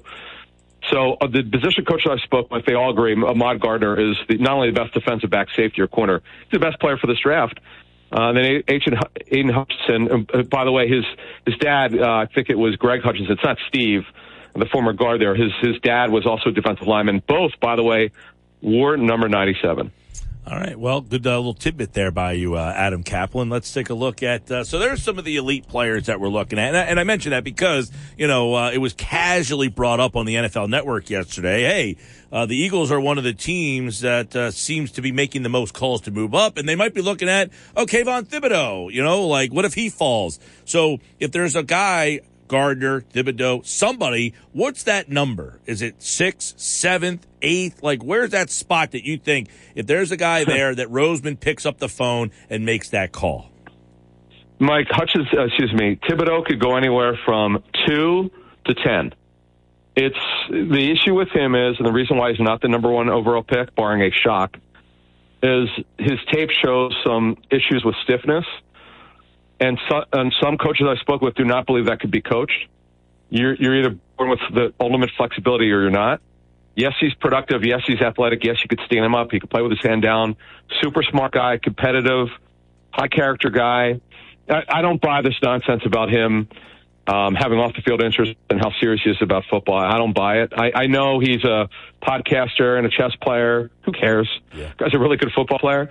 But the legitimate stuff from the tape is really true. Uh, it's you can't deny it. It's on tape, and he, there's some stiffness. But he's going top ten. Um, now, if he does drop, see, see, I, I, I don't know how we, what Jeff, Mosher and I are going to drop our show tomorrow. We've got some thoughts on this, but in terms of trade, how far they trade up, I, I just don't know how far Thibodeaux will drop. You know, Kyle Hamilton. Here's another question. I don't buy the 40 times slip. The tape is the tape. The tape's really, really good. He's got versatility. He's got unique sizes, 6'4", 220 plus for safety. Um, you know, the, look, the Eagles don't believe in drafting safeties early. They just don't. We know that. We've been through this, you know, how many times of not doing it in the first round. It's like verboten for them. Um, I, they're not trading up for an offensive lineman. I, I don't see anything like that. Uh, there, there's the, the guy, kind of guys they would trade up for. To me, would be high upside guys who who teams might probably think that maybe there's some questions about. Where last year the only question about DeVonta Smith was his size at 170 pounds soaking wet. That was a problem for some teams. We didn't we haven't really talked about that before, Mike, but. Um, the Eagles thought he was explosive. He played a great program, and he, he's an alpha dog. He's a he's a leader, so that worked out. So so those are the kind of guys that were dropped. Guys who teams have some questions about. Some who might go from anywhere from eight to twelve, and then you know you're talking about moving up. Yeah, and, and what do you, like you know we're this late in the process. A lot of these guys are you know doing interviews, they're talking, they're you know saying some interesting th- like the day before the draft, they're they're finally saying some interesting things. But here's Jameson Williams saying the Eagles told him they would like to draft him and play him alongside DeVonta Smith. Now is that just what the team says? Hey, we want to or we would hmm. like to? Like what do you what are we supposed to make into something like that? Nothing, absolutely nothing. Teams lie all the time. They they they'll tell five players who want to draft you, the, particularly a position coach. No, I'm not saying they didn't say it. Yeah, no, they no. might have said it to him. That just you know, it doesn't mean they're not going to. It doesn't mean they're going to draft him. It has nothing to do with it. Well, I don't know. Right. I don't know if that's him, them yeah. saying something to the kid and then the kid saying something he's not really supposed to say. Oh well, well, believe me, I've been through this with with uh, agents for years. They will swear to me the team said if he's if they're there, if you're, their players there, they're drafting them. They, they don't line up drafting them. So I'm I'm I don't buy that stuff anymore. What I buy is where they have the player graded, and we've got some really interesting stuff on on uh, not only the Eagles with this player, but how coaches see him. And remember, he's uh, Williams is coming off a significant injury. Though I'm told it's it's there are questions about when he'll be ready, but it was an isolated ACL, and he'll be he'll be okay. He'll be able to play this season. The question is when. Um, but he is unbelievably explosive. But it's it's such a shame that he tore his ACL. Yeah, uh, a couple guys in this draft. Pickens, another one. Mechie's another one. Yep. Torn ACLs, couple of them in the draft. Keep an eye on that on draft night. All right, Adam Caplan, Inside the Birds, inside InsideTheBirds.com, uh, in Vegas for the draft. Um, all right, quarterbacks. We heard it's a weak class. How does it all shake out? Do we get a guy taken at number two? Does that mean if a guy goes at two, another one goes at six? What happens with the quarterback class? I'd be shocked if any quarterback went at two. Mike, I I felt since January, it's Kenny Pickett saw him at the Senior Bowl, did a good job in in, in uh, wet weather. Um, I still think he'll be the first quarterback taken. I've got him slide to the Saints at 16. It doesn't mean that there. Look, no one got it right last year with Trey Lance. No one knew that they were going to trade up like crazy. We, we a lot of us thought Mac Jones because I know for a fact some people in the personnel department for the Niners preferred Mac Jones, but the head coach who has personnel control um, defied that, and he wanted uh, Trey Lance, who was clearly not ready last season. But I would say that with the quarterbacks, Mike, it's Pickett first. There's some questions about Corral. I think Albert Breer wrote about it, and I have uh, similar information, which we're going to talk about tomorrow on Inside the Birds. Uh, Malik Willis is the wild card. He could go anywhere in the first round. I've got him slated to Detroit, not at two, but at 32. Uh, for Sports Grid, I did my uh, mock draft with them on the air with Scott Ferrall the last couple days. I know you met, you saw Scott some weeks ago. Um, I did, yes. but it's yeah, Desmond Ridder, a top 40 pick. I don't know that he or Sam Howell go in the first round. I think both go in the second round. Um, yes, I did meet Scott. Very interesting cat. A lot of fun, by the way. He was uh, at the MAC basketball Yeah, he's awesome. championship. Yep, yep. Um, all right. So, Howie Roseman, the Eagles, what's their approach? What do they need to accomplish in this draft? They have 10 picks. They, they've restocked the coffers with draft picks. So, what are they looking to accomplish? How are they approaching a 10 pick class? That's a great question. And the way I would look at it is this, Mike. They need to come out with this draft with two guys who are going to play right away. What, what I mean, starters. Um, you know, at 15, they absolutely have to get a starter. I'm not. I know from I know from talking to a high-ranking team source, they're fine picking a 15 or 18. They they have a general idea of you know they have a grouping of players who might be there, um, but they need to come out with two starters here. Typically, general managers or personnel directors say every draft we want two starters. Doesn't mean immediate, but you'd like to get two starters out of this draft um, whether they go for receiver, lineman, whatever it may be. Um, now, if they go with Jordan Davis, he's not starting. We this year he's not. That would hasten, you know, obviously with Fletcher Cox being on a one-year deal here, we know Cox would obviously not be back next year. If they, uh, and by the way, J- Javon Hargrave is on the final year of his deal, you can expect him to be back for long term because they love him. But if they took Jordan Davis, he doesn't start week one. But he would be eventual starter. That that would be obvious. At 18, you know, if they took a corner, that guy could start week one. The, the, that, the way they have to look at it is they must get two starters, but don't read for it. It's okay if that guy doesn't start week one or week five. Remember, the draft is about the future. It's not about this season. It, it's with an eye on this season, but it's a 99% about the future, about what, what, what's your roster look like in the future. And you want to get starters. The way it was explained to me is, Mike, is you want to get guys in the first or second round as starters who you believe will be with your team for two contracts in at least six years. You want you want six years out of high high draft picks, um, and that's why, by the way, running backs don't go in the first round because of the injury rate. Well, we know that uh, I, it's interesting too because you know you mentioned what they what they want to try to accomplish, find two starters in this draft.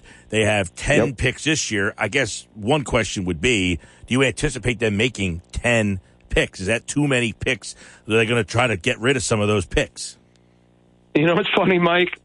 When we did our off-season team needs for the Eagles back in uh, March after free agency, right before free agency started, I would argue the needs are exactly the same. We've probably mentioned this 20 times on our shows since since they haven't really changed. You know, if you look at it, the real the, the real needs, right? Wide receiver, they need two. By training camp, one way or the other, they need two. For the future, they need two. Reagor is not a part of the rotation right now. Uh, if he's with the team, we'll see if he can earn a earn a spot. I mean, they're not going to cut him, but in terms of uh, a, a a game day roster, a, a game day um, you know, role, um, the only role that you know, the two roles that you know are DeVonta Smith and Quez Watkins. Quez Watkins has never shown to be dependable. He definitely started to emerge last season. He's explosive, but is he a full time starter? That remains to be seen. They need a D end. They need a D tackle. Now they need two corners who could play on the outside. Right now they have one guy. That's it. Uh, they need a safety. We all know that uh, uh, for the future. You, I'm, I'm probably in the minority of this. I don't think they need a linebacker because they don't believe in develop. They don't really believe in in putting resources at linebacker, Mike. But as we go through this, I mean that that's about six or seven players right there. But to finish that off, your question, no, I don't believe they'll keep all 10 um, because they're big. They're big on trading for the future, packaging picks, and getting picked for next year. So, in your mind, what's a good draft look like? Thir- uh, like overall, at the end of the day, filling those needs, right? You mentioned safety, Mm-hmm. corner, not linebacker, but w- what is a good weekend for you? One, one key receiver, one re- definitely one big time receiver, right? One receiver. I think we all, all the people, people listening to on, on uh, 97.3 and, and and inside the birds know that that's a that's a stud receiver. A defensive end who will t- eventually take over uh, for Brandon Graham. You got to get that guy, or you know, Josh Sweat's a starter, but who is or or who's going to take over for Derek Barnett or push him and eventually be the guy? Got to get a start. They need a big time corner on the outside who could start, and then then uh, probably a D tackle of, of note. I'll, I will tell you that really like Marlon Tuipulotu, who really didn't play last season due to a significant hamstring problem. Um, but they need another. They need another D tackle. And if you look at it, those are the positions where they absolutely have to do it. Not only for this year, Mike. It's it's interesting. All the needs they have this year line up for future needs. It's it's not always like that, but for this year, it absolutely is for the future and for now. Well, uh, obviously, uh, we'll see it all unfold Thursday night.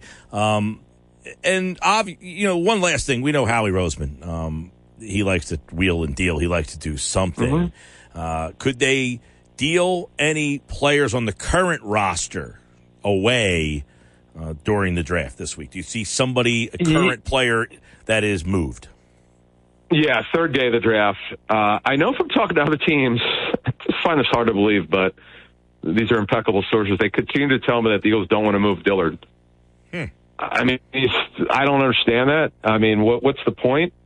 Fifth year option coming up after the draft. Why? would I mean, you're not going to pick it up.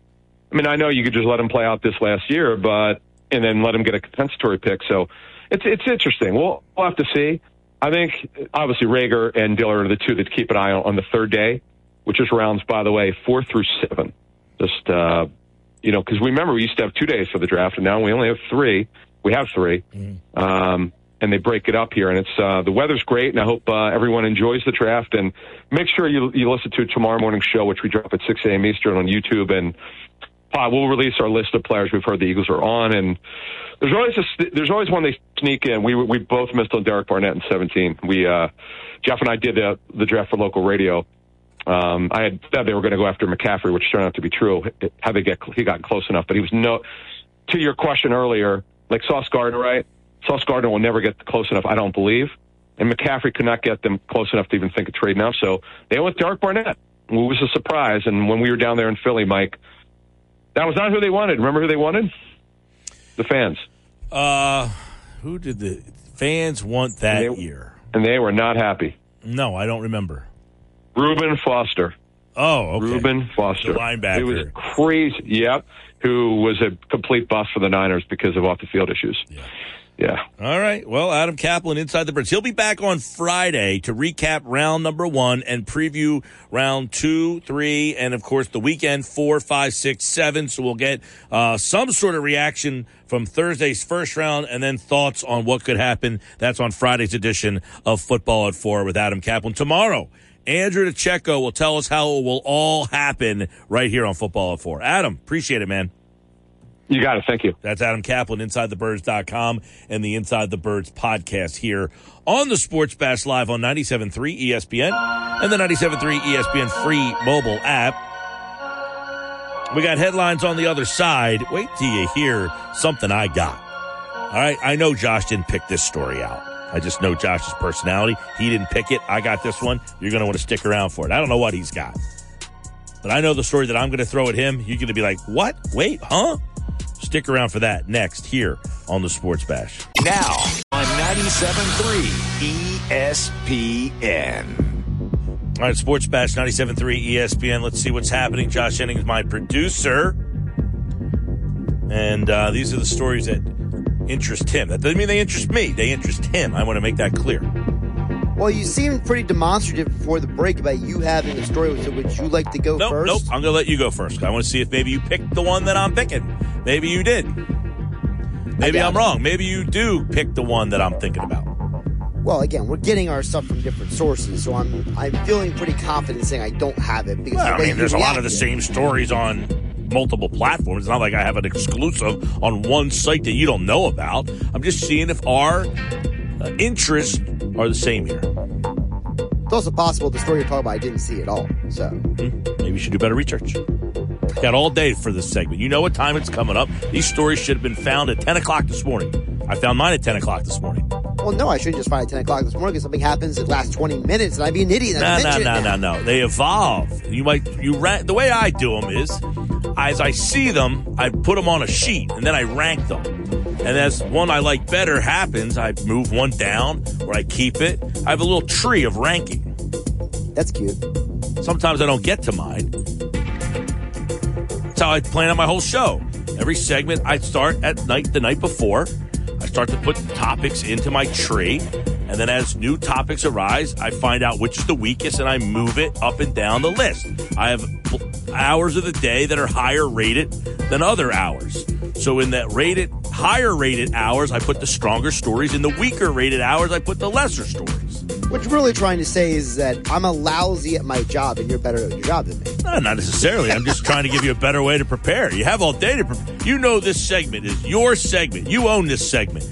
I know I have all day to prepare. I'm just saying that there's plenty of times that we both see things the other person doesn't see. That's what all. my point is here. So I'm saying you read yours to me because I want to see if you picked one that I picked. Well, I have two NFL stories I want to get to for sure. All right, let's hear. The one story you gave me the other day, I wish I had more time on.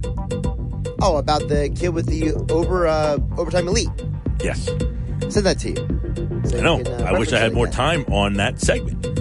Maybe we can get to it uh, later this week or next week. Yeah. That's not going out of style, but this story may have some information to do with the NFL draft.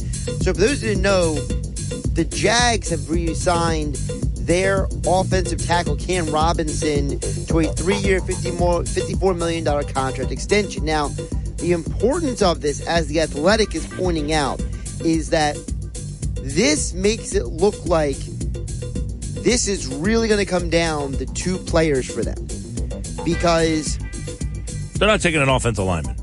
well, that's the assumption. But Trent Baalke apparently really wants Travon Walker. But the owner really wants Aidan Hutchinson. Mm-hmm. And it seems like them signing Robinson is a sign to people in the NFL that you can take the offensive linemen off of their radar. After Baalke previously said over the weekend, they had about four or five guys they were looking at. Now it looks like it's starting to look like it might be two, Mike. Well, the interesting thing will be who wins that, the GM or the owner. Well, we know how it works in Philadelphia, but we don't know how it works in the Jags. Right. Well, Baalke, who I don't know how know how has a GM job to begin with. Um, we'll see. What side's Doug Pederson on? We've already had the love triangle of owner, GM, and coach in Philadelphia with Sure. Doug Pederson, and that landed him Jalen Hurts. Well, the interesting thing is, is that you know, is Doug Pederson going to have the type of say in Jacksonville that he had has been reported in Philadelphia? Remember, the Eagles coaching staff wanted Jalen Reagor, but the Eagles scouts and front office guys wanted Justin Jefferson. They drafted Reagor. You know, Sal Paolantonio told you on the Sports Bash, as well as multiple other platforms, that Doug Pederson wanted Jalen Hurts, right?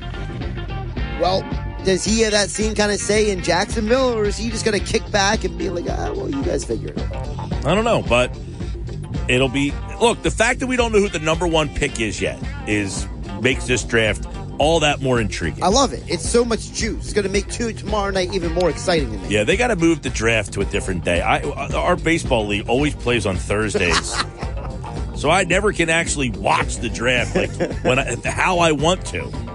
Your, de- your attention's completely divided at that point. Yeah. Uh, the other NFL story I want to get to for sure was so yesterday, 49ers general manager John Lynch basically said, We don't want to trade Deebo. Well, Deebo Samuel on Twitter today said the following quote Too real to entertain half the stuff y'all be saying, but it's too funny though. Everybody want a voice to be heard about a situation they know nothing about, and just be saying whatever the next person say. Dot dot dot. Have a blessed day. Yeah, I read this tweet. It seems like Deebo is not going to play along with a lot of the speculation out there that's being put out there. Now, he hasn't denied some of the things that's being put out there, but he's not confirming any of it either. Look, you never know who's saying what. That's the problem. You know, like he, unless he's been so tight-lipped about it in his inner circle that he hasn't said a word. You don't know who's heard something. The barber, the waiter, the bartender, mm-hmm. someone at a table behind you overhearing something, His girlfriend You know? telling her friend. Never know. anything. I think Deebo Samuel will probably get traded. I think so too. And I think that him being traded in the next couple of days probably feels the most likely scenario. Just because, you know, we had this conversation about other players in the past, haven't we, Mike? About the fact that you have these guys who teams want a first round pick for. Well, if They want two for him. Right. Well, if you don't get the picks this year, it's a lot harder to get the compensation you want. So the 49ers got to make a decision. Do you take the best deal before the draft or during the draft on Thursday? Or do you let the offseason play out and cross your fingers? it's it's it's a weird situation, and it's because of this. Normally, you don't hear a guy or a player of this magnitude announce this late in the game he wants to get traded. Normally, that's happened February, Right. so Now, puts I, them in a tough spot. I want to hear what your story is, Mike, because my next story may not interest you as much. So I'll hand it off to you. Well, I thought you would have brought the story in. That's why I gave you the chance to go first. But we talked about HBO standing behind the depiction of Jerry West. Right. Irrationally. Jerry West now has countered. I mean, this is like a WWE trilogy. There's the match, then they have a second match. Now, to finish the fight, they got to do something at the pay per view. Right. Here comes the cage match. So, Jerry West is now taking this to the Supreme Court. Now, when I saw this story today, I thought to myself, just getting the news out there that you think you've been depicted poorly isn't that enough for you to say, like, I said my piece? Right. Now, they came out and put out this statement that says, you know, we have a long history of producing compelling content. Right. And based on extensive factual research and reliable sourcing, we stand behind our talented creators and cast who have brought a dramatization of this epic chapters. All right, so that's what they're saying. They're basically saying, no, we we've heard that Jerry West is a jerk. Now West shows no signs of backing down here. And he says, I'm going to take it to the highest court. Shoot, Jerry West, let it go. Like, I'm on your side here, man. I'm telling you, you've been depicted poorly in the series. But, like, to take it to the Supreme Court, is this necessary?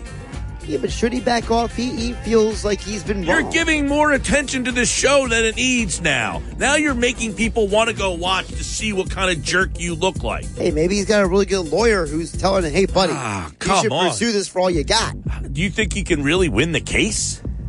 Well, Who's to prove whether or not you were a jerk in 1982 or not? well, here's my working theory on this. My working theory is HBO keeps saying this is based on facts. Yeah, but they're not research. beholden to fact. This is So- a fictionalized series. Well, then they shouldn't have came out with the claim that they made. HBO's claim was that they have substantiated some of the information for this show, right? What they should have come out and said Well, is, what- what "Look, was, this like, is the- a dramatization." They should have stuck to the disclaimer that's at the beginning of the show. Mm-hmm. Instead, they came out with the statement that you mentioned that we read yesterday. So now Jerry West gets to pull a, you know, I was going to make a reference, but I realized that I can't make that reference for you, so I'll go somewhere else. but he, he's trying to basically say, all right, if you claim that I am this scummy person, I want it brought out in court that you got to produce this evidence. Could, could so my question is could Jerry West be in on this and that if the ratings go up for this he gets some sort of cut because at this point that's all he's doing is driving people to want to see what kind of complete bleep he looks like Well, I mean, he certainly could get a lot of money out of this if he wins the defamation case. Defamation cases in the United States have made a I lot of don't think he has. I think HBO has solid legal ground here like it's easy for them to say you know what he's portrayed in a dramatization But and that wasn't their statement. I understand that. My point is I'm making is they had their out. They had their chance to say, hey, this was just a drama. They had their out and they blew it. They So didn't blow it. Jerry, Jerry No, no, no, no, no, no, no. They go didn't- go to the court and say this is what HBO said. They didn't blow it. They don't think they did anything wrong. You don't think HBO has been through this enough? You don't think people have tried to do this to them before? I think they slipped on a banana here. I don't think so. I think Jerry West needs to back off and let it go. I bet you Jerry's got a really good lawyer who found Ah, something. you got a lawyer who's saying I can get money out of Jerry West. Well, that's what every lawyer says. Exactly, but that's my point. You got Jerry West complaining that, that he's being portrayed poorly in this show, and they got a lawyer saying, "I can get money for you." Can't get any money for him. HBO's been through this before. HBO had its chance to walk it back, and they didn't. They said, eh, Jerry's going to find out who the person who said he was a scumbag is. That's, I think, what he really wants. I think Jerry wants to find out who's bad mouthing him so he can uh, have a conversation with him. one guy, one guy that badmouthed him to come up with that character? Well, listen, I read Jeff Pearlman's book. The HBO claims that the show is based on. I need to see that claim. I haven't seen that claim.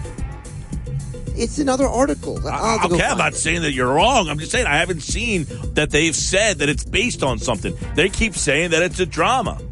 Yeah, but then they say it's based on true events. I haven't seen that, is what I'm saying. And everything I've read, I have not seen HBO say, hey, this was supposed to be based on this, this, or this. That is all they have, that all that I have seen is that it's not a documentary and that that the events are fictionalized for part of dramatic purposes, like every other movie that's out there. There's many movies that don't they they, they draw the actual facts, but then the events are changed for dramatic purposes.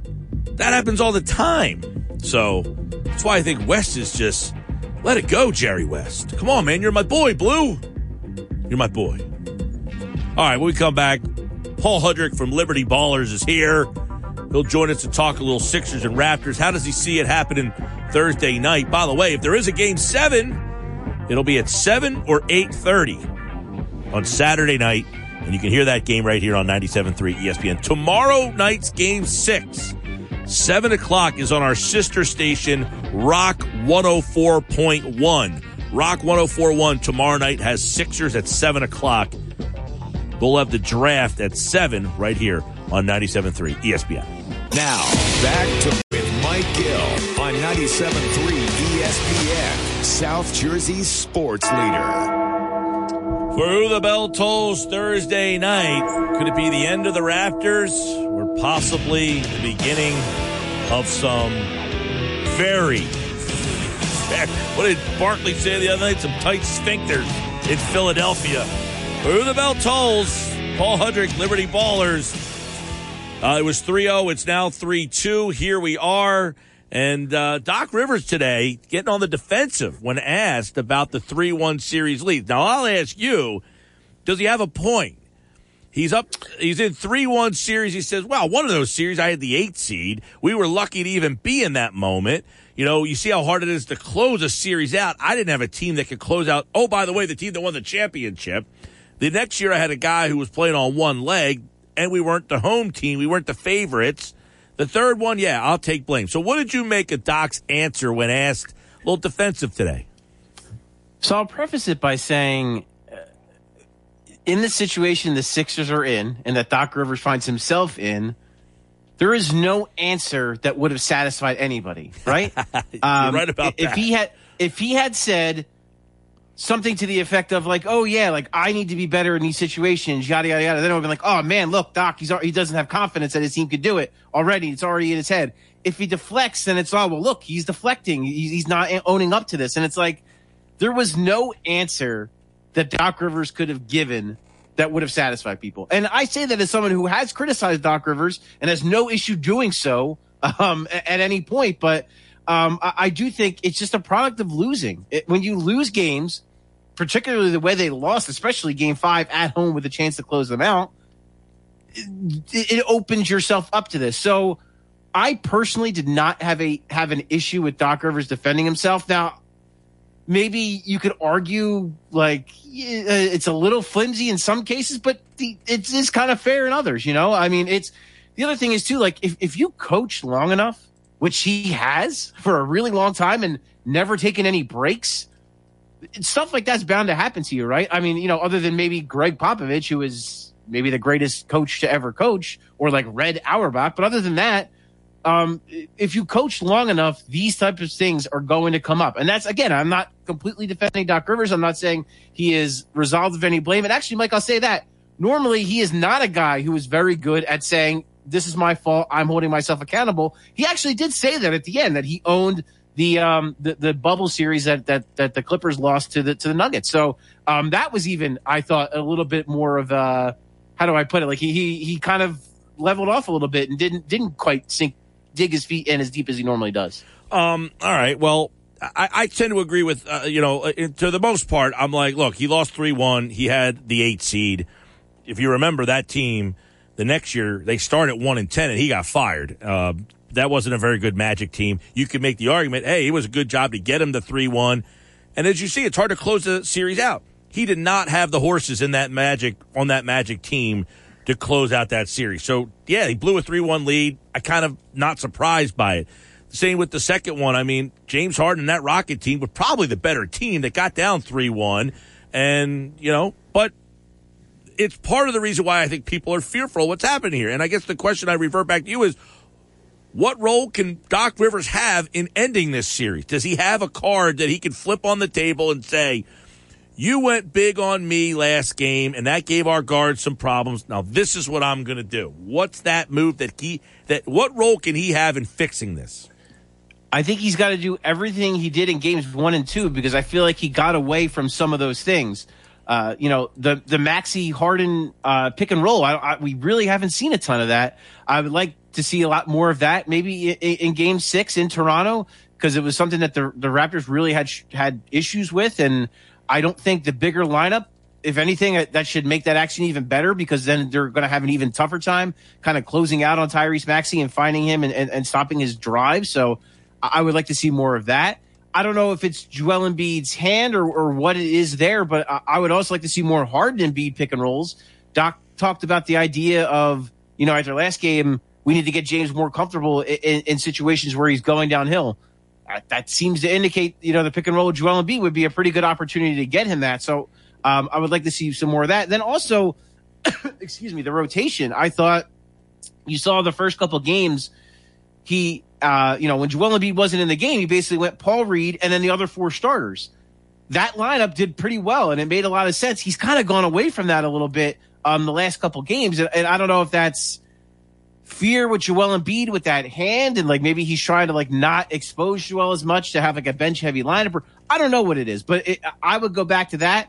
And to me, I think minutes wise, you got to play it like like the starters got to go really big minutes, um, and then you're only bringing three guys off the bench: George Niang, Shake Milton, and Paul Reed, and they're all playing a very small role. I think you have to almost, and I know some people are. I actually mentioned this on a podcast and got joked about it, but like you got to play it like a game seven. Maybe not traditionally like Doc Rivers plays a game seven, but you got to play it like a game seven in Yeah. the way you deploy your roster. yeah, minutes wise, you know, just hey, going all out today. We got to finish this thing.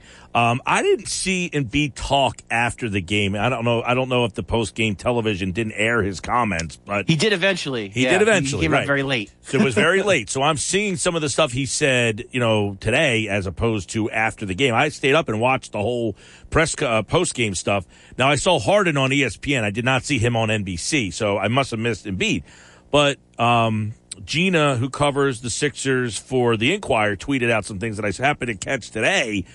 That Embiid basically did say that he's holding back. He, he said, "I am very, you know, cognizant. I'm, I'm, I'm afraid almost. Like I liken it to a football player or anybody, you, Paul, who pulls your hamstring when you're trying to, and then you don't want to run because you're afraid to let it loose because you don't want to feel that feeling again. And I feel like him saying that is pretty telling that this is bothering him, and he's now letting you know, like, I'm not playing freely because I'm thinking about this. Does that does that basically seep into your mind and the other players' mind that we're not getting the full brigade here? And has that brought everybody crashing down? Well, first of all, if I put a hamstring right now, I would be out down for for weeks now at this point in my uh, this point in my life. But no, with Joel, I, I do think one, yes, I, I think he was holding back a little bit i i in Game Five, and I think it certainly trickled down. And not even just, I, I think mentally for sure. I think that you know it, it it takes a hit when your best player, the guy who's carried your team all year long, is not feeling well and he's not playing up to what the standard he has set for himself of course, mentally that's going to have a trickle down effect. And then on the court, it, it clearly does as well because um, the opportunities aren't nearly as much for James Harden, Tyrese Maxey, Tobias Harris, you name it. Everybody that plays, the opportunities aren't as good um, because Joel is a little bit more passive and not aggressive. And I, think. I, I, I, I don't want to get this is just like just like a hunch. I don't want to get too far into weeds with it, but I do think there's a part of Joel who thought to himself, like, all right, like my hand's banged up let me try to rely on everybody else on this one and, and let me see if I can kind of, you know what I mean, defer and get everyone else involved and and maybe we can just close this out like that and then I can get some rest and then we can move on.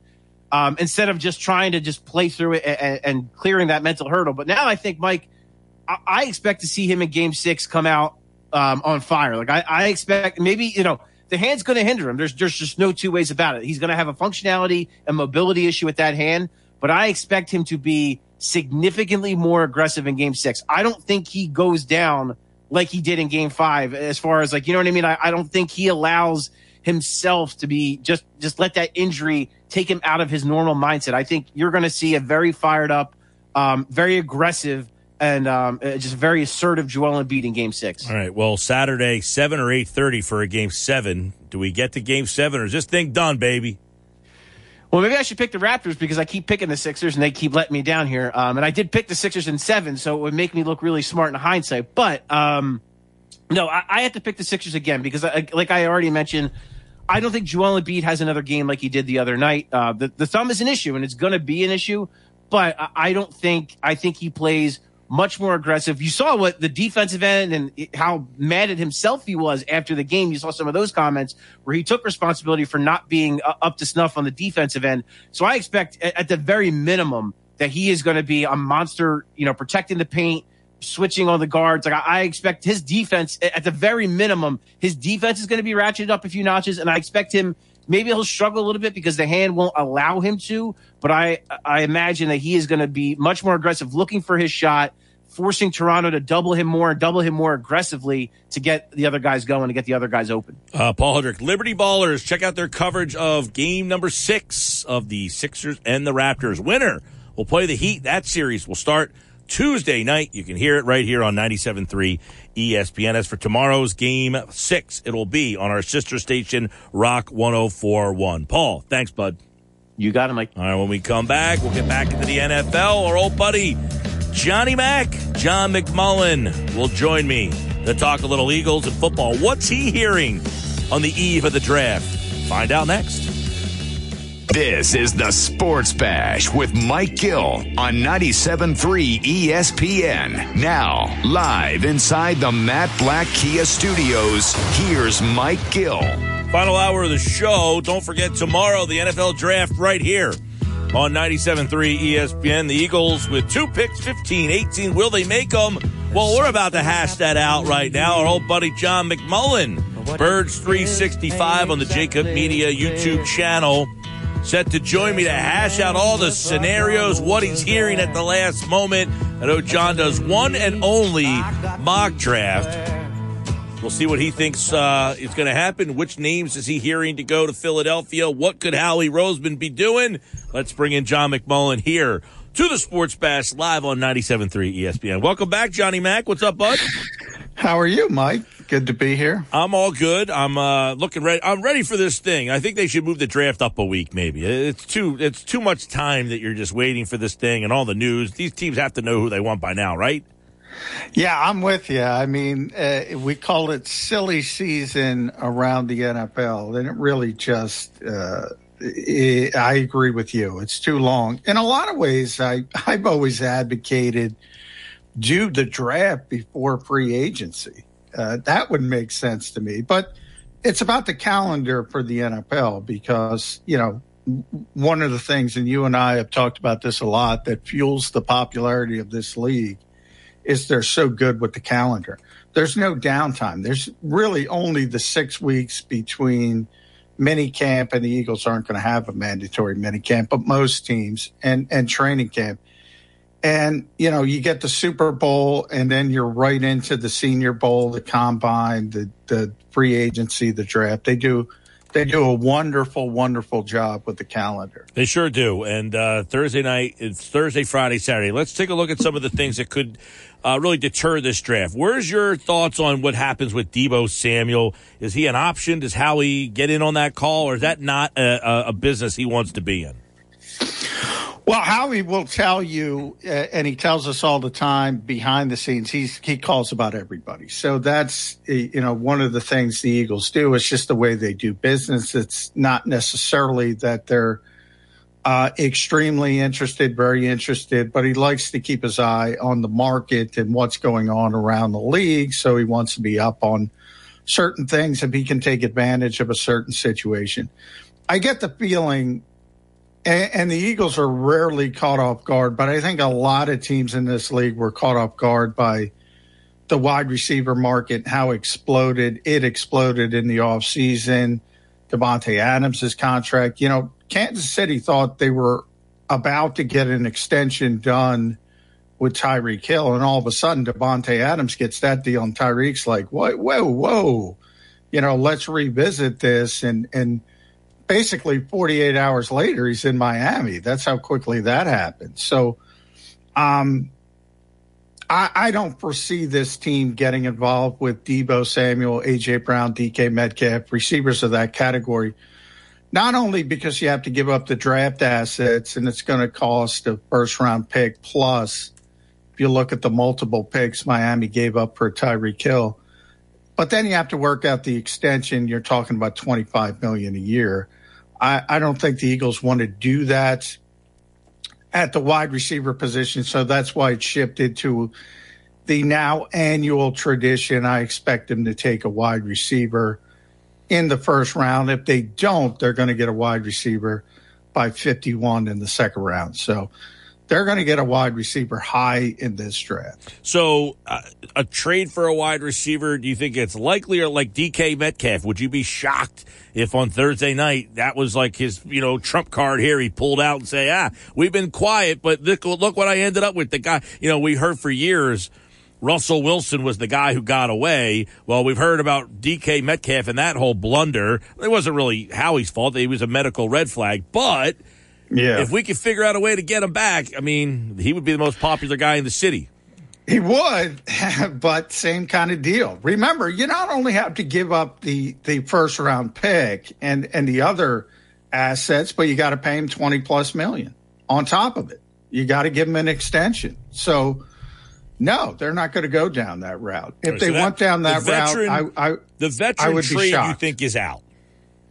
Yeah, I, I do at that level, at that level. So at the DK Metcalf, AJ Brown, Deebo Samuel level, um, they're not going to pay a wide receiver 20 plus million dollars. Now, if there's somebody else, a middling receiver, they were in on Calvin Ridley. We all know before what happened.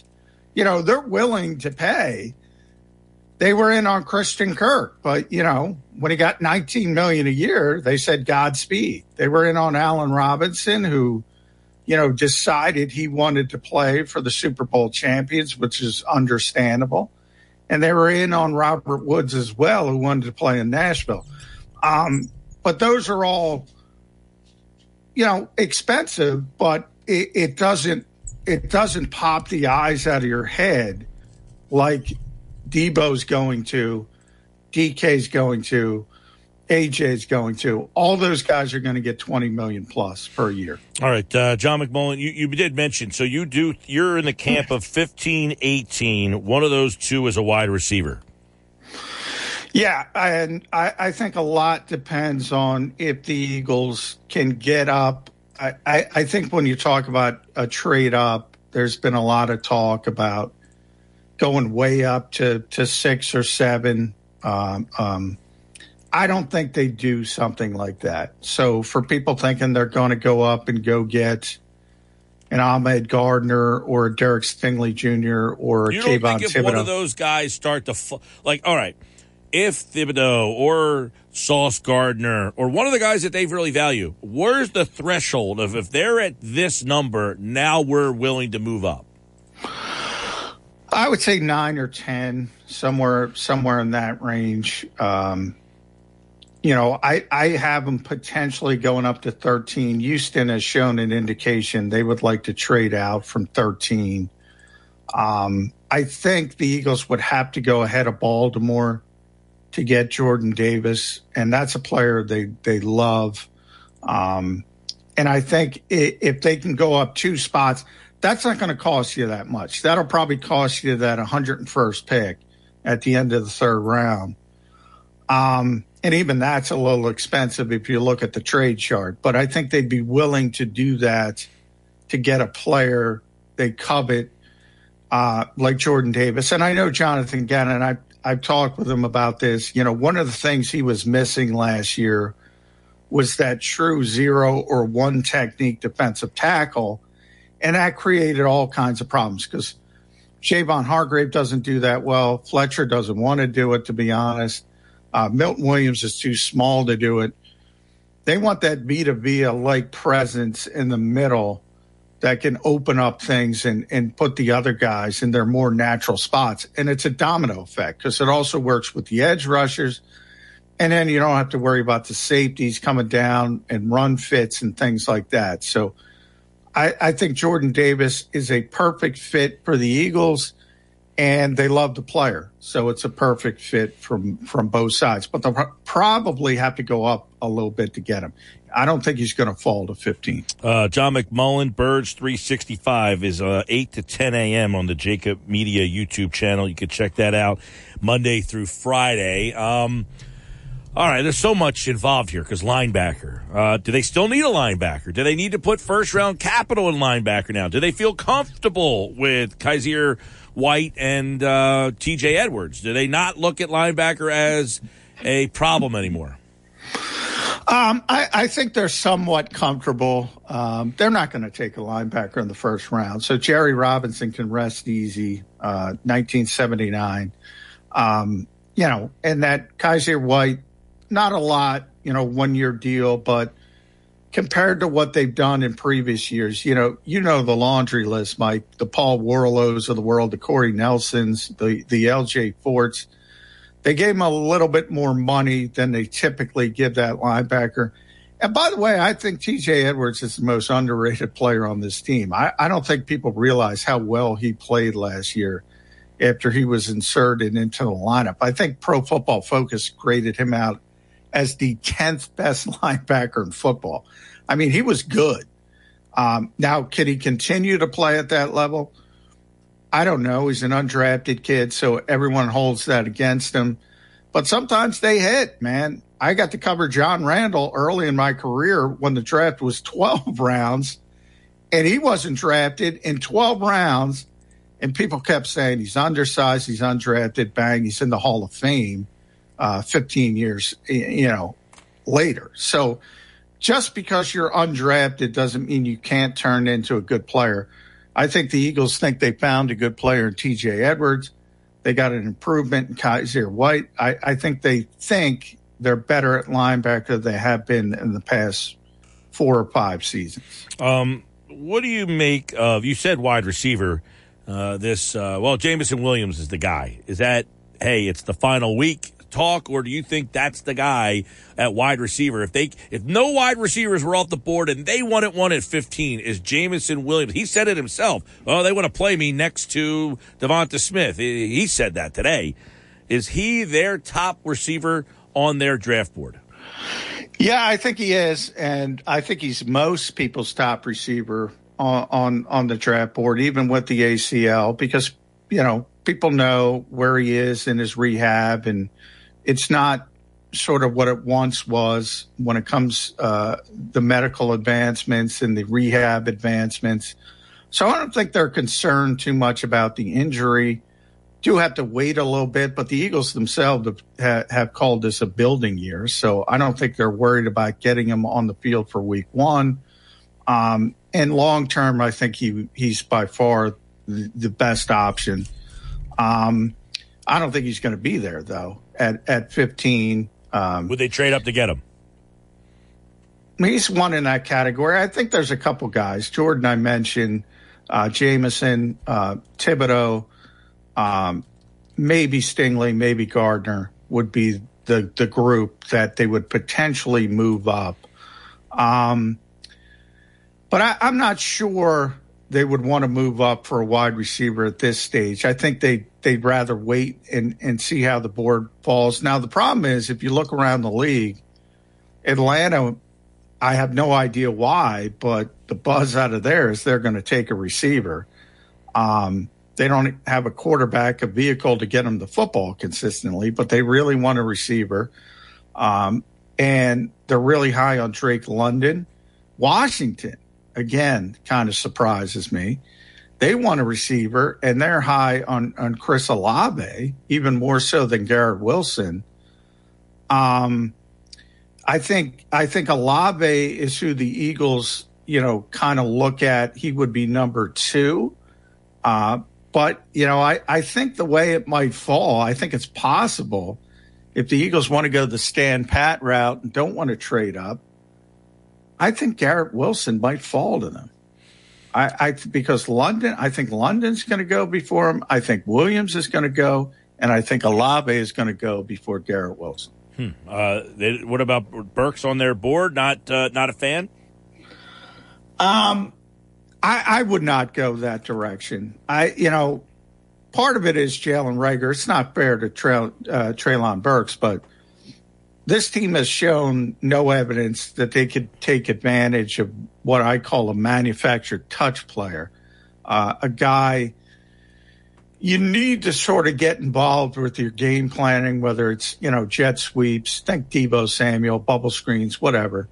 Um, they haven't been good with that type of player. Maybe it's just that Jalen, you know, can't play, and maybe it's not the coaching staff's fault. But I, I would say for this particular team at this particular time, I would rather have the wide receiver who can just get open on his own, just can run the route tree, um, and you don't have to worry about specifically game planning because that's more difficult. If you have to worry about getting guys releases off the line, you have to worry about getting them involved. You know, if you can just run the route tree like Marvin Harrison, you're going to get open. And you saw it last year with DeVonta Smith, pretty much the finished product. You can get open. You don't have to worry about it.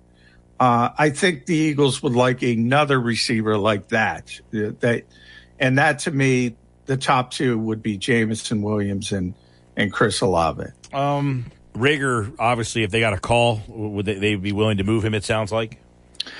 Yeah. Uh, um, it, it, you know, this league is interesting. They should be able to get something at some point for Jalen Reagor. Um, somebody will look back to the draft and say, well, we thought the kid was explosive and when we were doing our due diligence for the draft and, and they'll offer something. But right now the Eagles are holding out for, you know, a ridiculous sum. Second, some people say second round pick, third round pick. They're not getting that. They're not getting that. They're lucky to get a conditional sixth. And ultimately they have to make the decision. What what is pretty clear is if you've listened to Nick Sirianni and, and Howie Roseman in the offseason, when they talk about the wide receiver position, they don't even talk about Jalen anymore. So the organization has kind of moved on in their mind. Now it's just a matter of do they want to admit the mistake and turn the page and get what you can get and just move on. Um, Dillard's a name that always comes up in terms of well, he doesn't play, uh, so why not try to move him? But are they interested in using him in a deal? Yeah, I, I think with Andre, they would need a pretty good deal.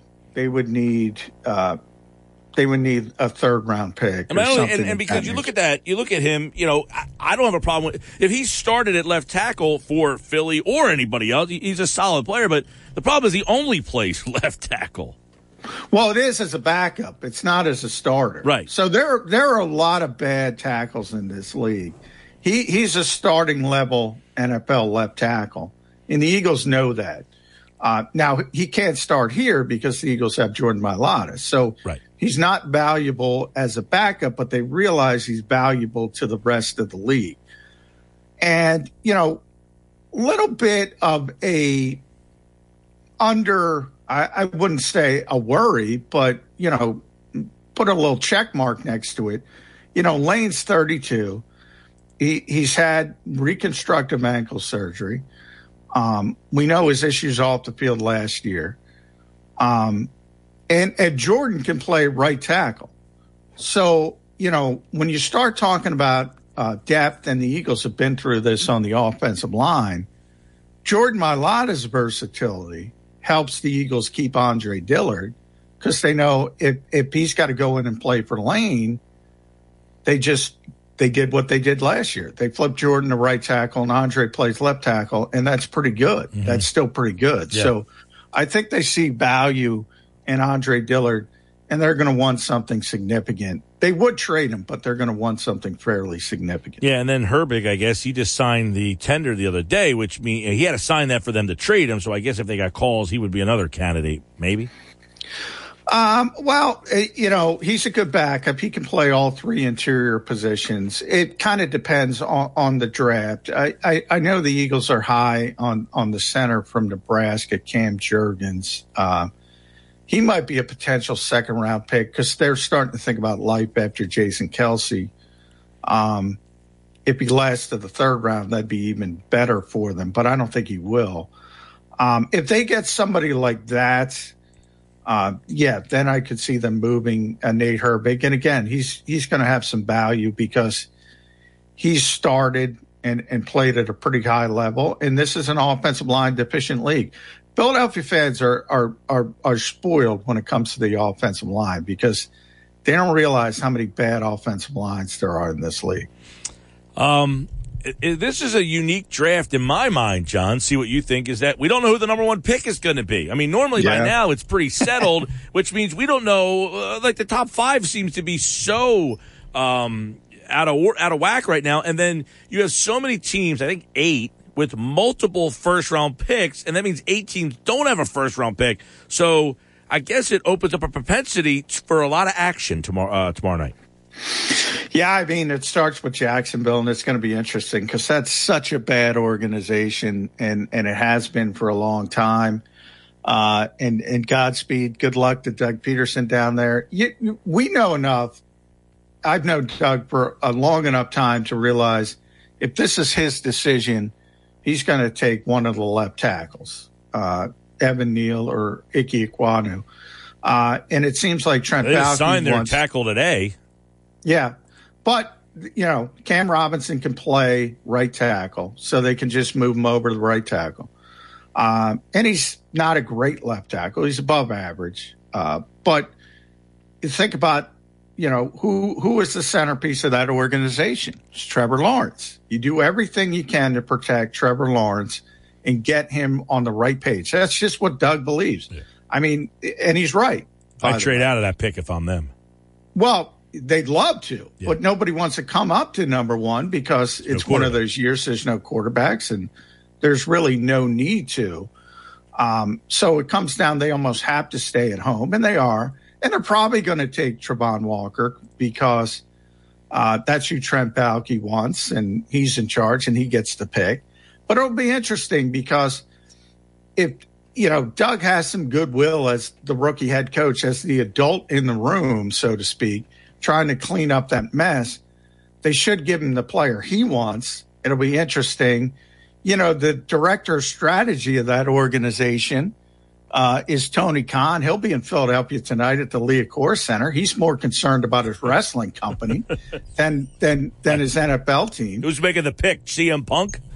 Uh, maybe you should call up uh, your buddy Phil Brooks and, and see who they're going to pick because I don't know who they're going to pick, but I know Doug has his druthers.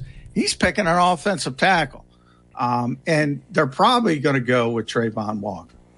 All right. Um, let's see. 15 18 or something else. I'm not asking you who, just is it going to, are they going to stick 15 18 or do you think something else happens?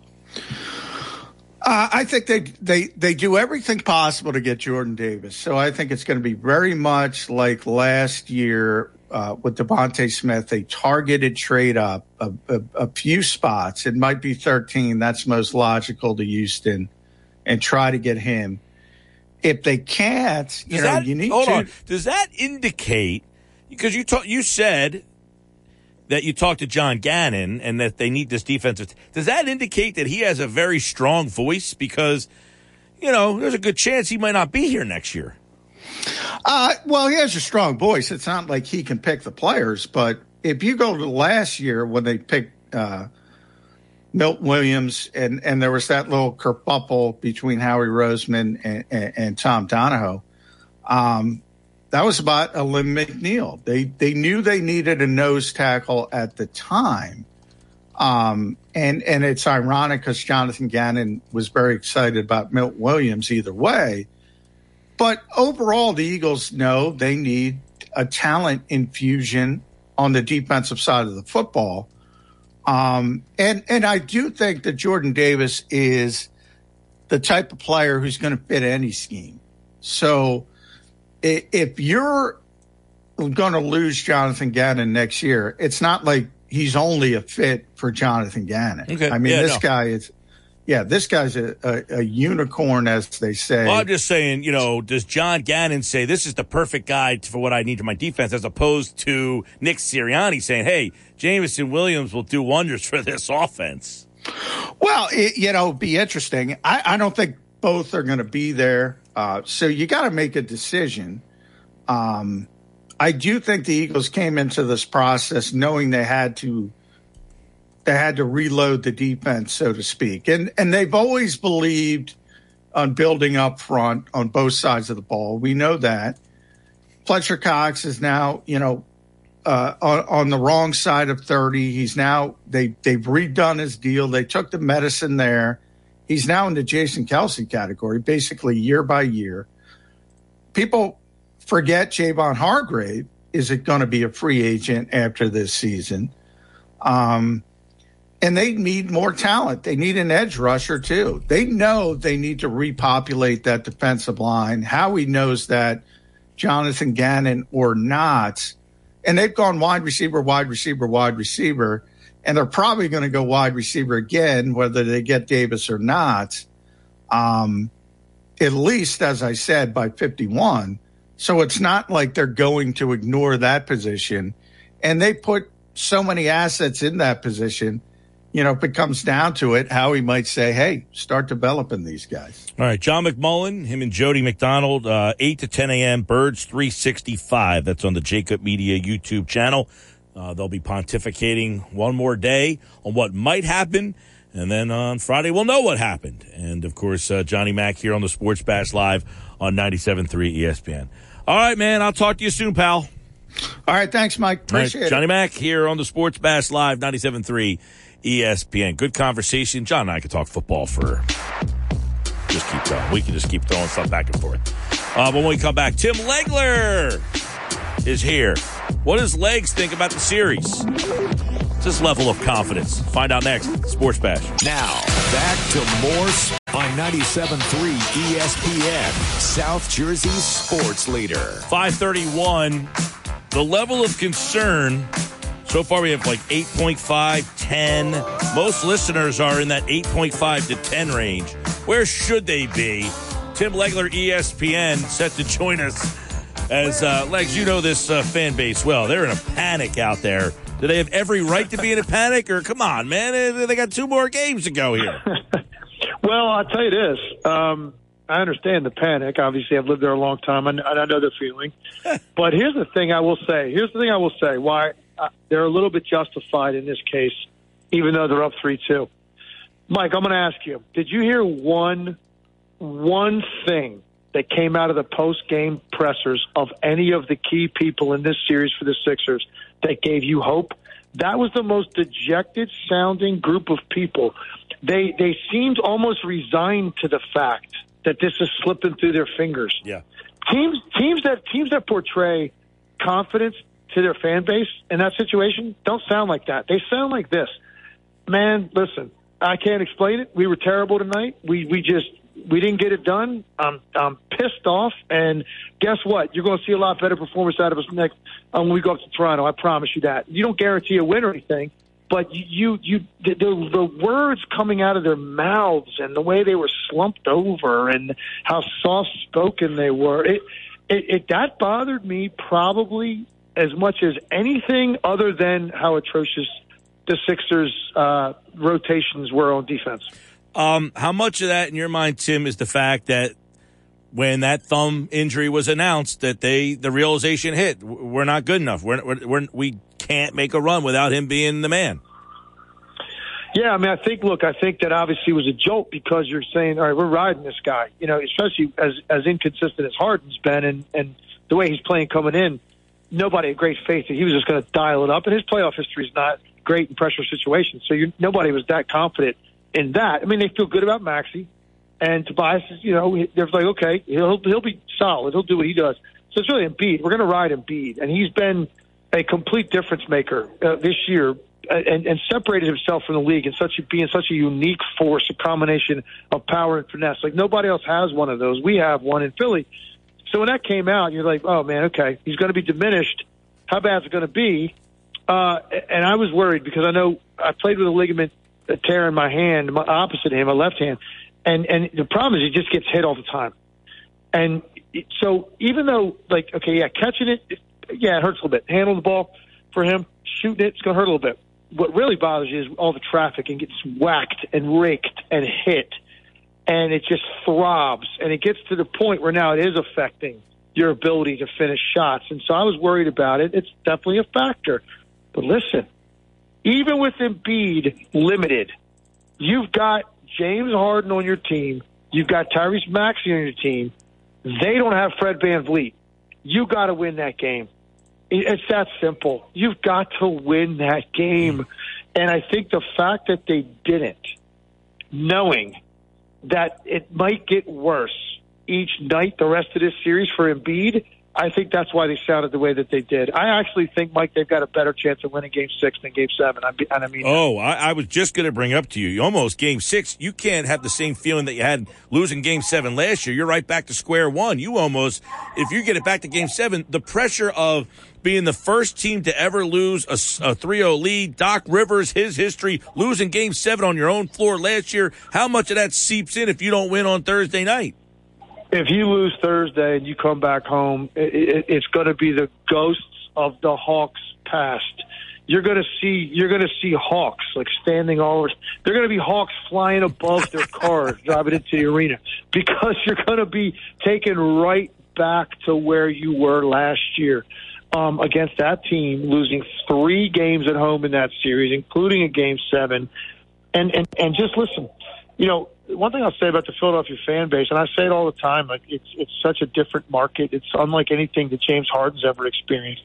You know, his he, if he thinks he got scrutiny in Houston and Brooklyn, wait till you see what's in store for you if you do not play well in a game seven in Philly and they lose this first round series to Toronto.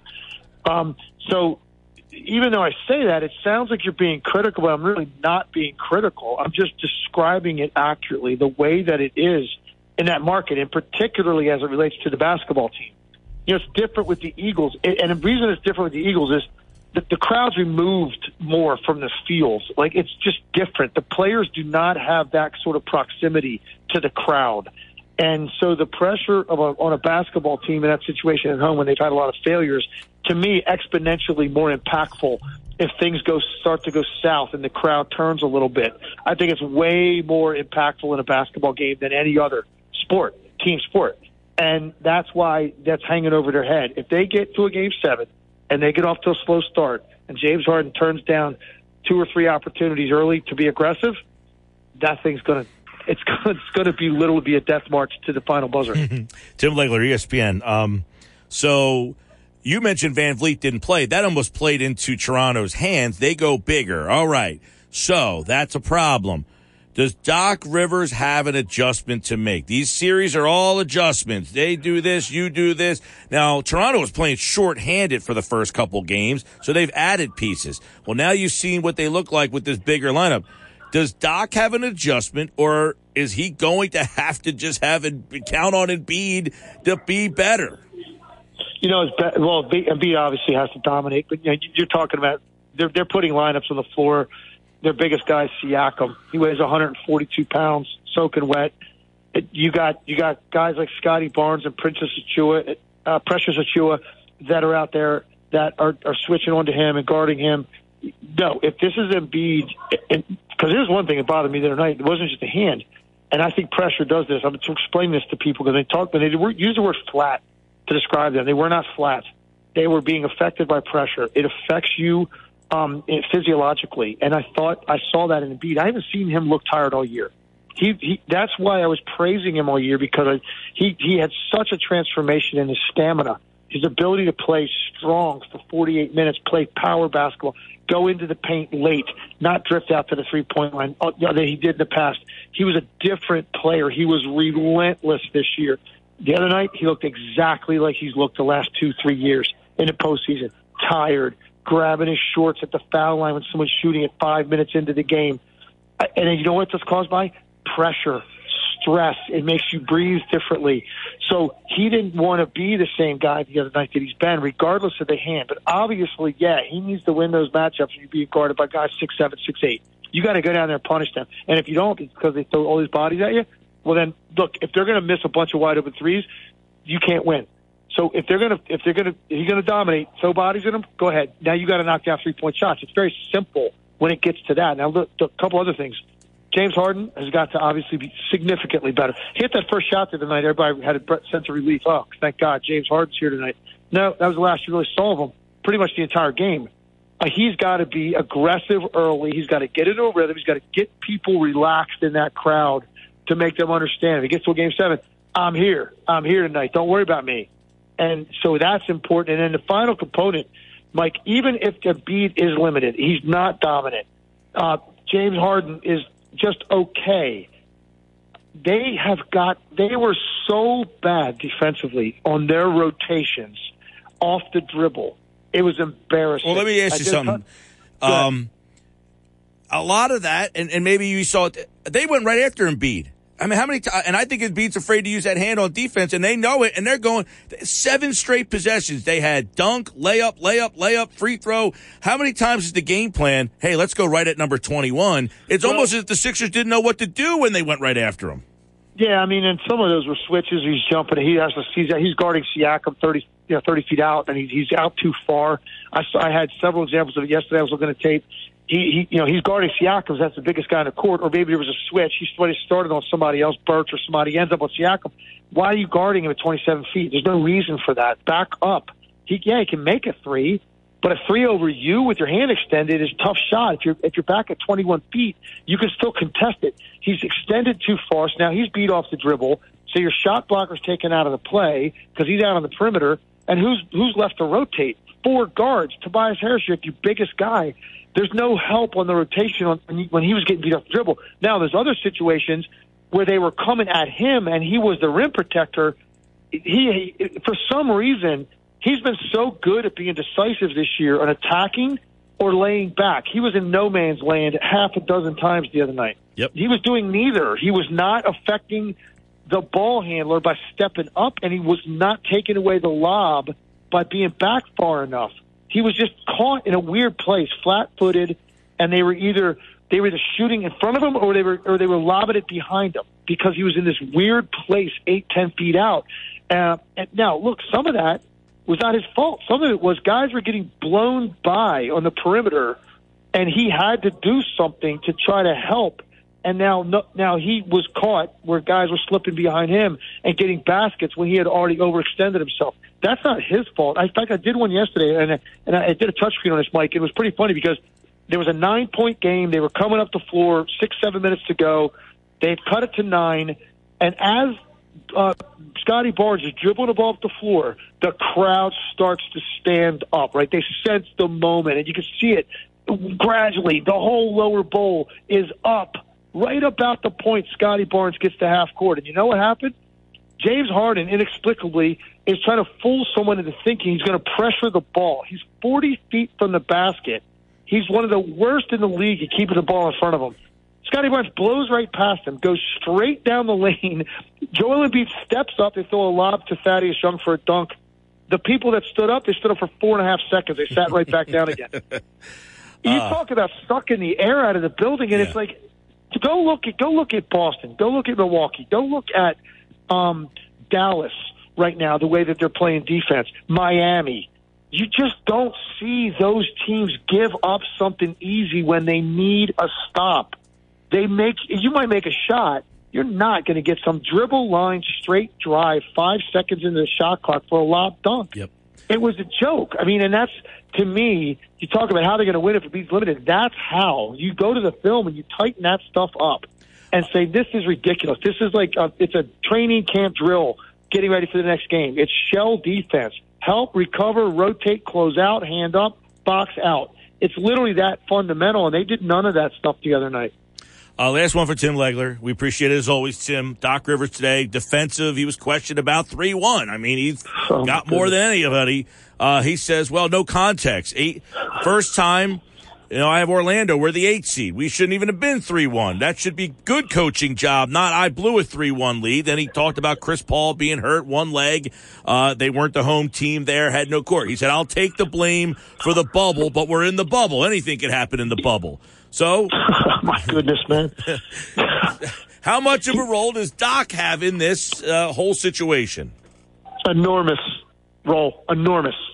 And I, you know, I know he, that's who Doc is, right? He deflects, he deflects, and he gets defensive. And he earlier this year, he said, "I've earned it," basically saying, "I won a championship in 20, 2008, so I've earned the right to never be questioned again." Basically, what he was saying to the reporter that day. Yep. That's that's what Doc's doing right now. He's defensive. He's his hair's up on his neck because he's insecure because he sees what's going on and what could potentially happen. This is a disaster if this happens. And then maybe this year, if it happens, he'll blame it on a beat thumb or something else. And so the distractions of Simmons. Who knows what, what he'll use? But the bottom line is, I think right now they that those players are not looking into the eyes of someone that is providing them assurance that he knows what to do. And I think that is why you hear them talk the way they did after the game the other night. It's it's not self assurance. It's not like you're supposed to look into the eyes of your coach in any situation and feel like, hey, they just went on a 6 0 run as a timeout. When I'm walking over to the bench, I'm going to get some good answers here in the next two and a half minutes to figure out what's going on, and we're going to be able to adjust it. And I just don't sense right now that anybody feels that. So he he's got a lot of responsibility in that. You've got to make instill confidence in your team that you and your staff are going to help them get through this. Not like I, I don't know what's going on. I don't know what to tell you. Be hmm. better. It's like that's not enough. So he bears an enormous responsibility coming into the playoffs. I've been saying it repeatedly. Embiid has had failed moments in the playoffs. Harden's had several. Doc's had several. You got three main components in this series on the Sixers side have all had moments where they failed under pressure, and collectively they've got a lot to prove. So all of those guys are feeling it, and Doc is feeling it in a big way, and that's why he's as defensive as he is. Uh, Tim Legler. By the way, watching that game last night, Brandon Ingram would look nice in Philly instead of Ben Simmons, and Mikal Bridges would look nice in Philly instead of Zhaire Smith. Just saying. Well, wait, you didn't even mention you, you left Tatum off the list, and let's go down. Well, that was that was even like uh, that was. I think I'm like over by now. Like you got so ripped off in that one. Um, I couldn't. Well, it's, but I'm just saying, you think about it. You're talking about moves where all you had to do was stay where you were, and in the case of Bridges, do what you did and just keep them. In the case of Tatum, just keep the pick and and draft Tatum. Bridges Don't turned into Harris. Bridges. Like Bridges nuts, turned into. Harris because the pick they got in that trade, they traded to get Harris. So hindsight, you, I mean, at that point, you got Harris. You thought he was like, hey, he was a player, and you didn't know what Bridges was going to be. Well, Bridges has turned into a great player. Harris, I don't know. I, I don't know what the heck he is. I mean, he plays good. He doesn't. I probably would rather have Bridges you know than what, You know Harris. what's crazy, Mike? You know what's crazy, man? My last, last point here. I got to get to the sports center stuff, but my last point is, you know what's crazy? We're talking like this, and and, and you can't help it, but they're up three two. That's what's insane. Yeah. They're up three two. They didn't lose like last night. You know, Memphis almost lost Game Five at home. Now you got a chance to get closed out on the road. That's desperation. Like that's when you feel completely like, oh my God, we let an opportunity slip through our fingers. They're up three two, but it's because of the history. Last year, the individual components in this series we've just talked about, the history makes you immediately think sky's falling and this thing's headed in an unprecedented direction. And and that's what's crazy because they're still up three two. Uh, Tim Legler, big time in me for Sports Center. I appreciate it, Tim. You got it, Mike. Take care, bud. Tim Legler, right, everybody, here on the Sports Bash Live 97.3 ESPN. Uh, he'll be on Sports Center talking more about Sixers NBA playoffs here on the Sports Bash. We always appreciate Tim giving us a couple of minutes. I thought he break, broke it down pretty well.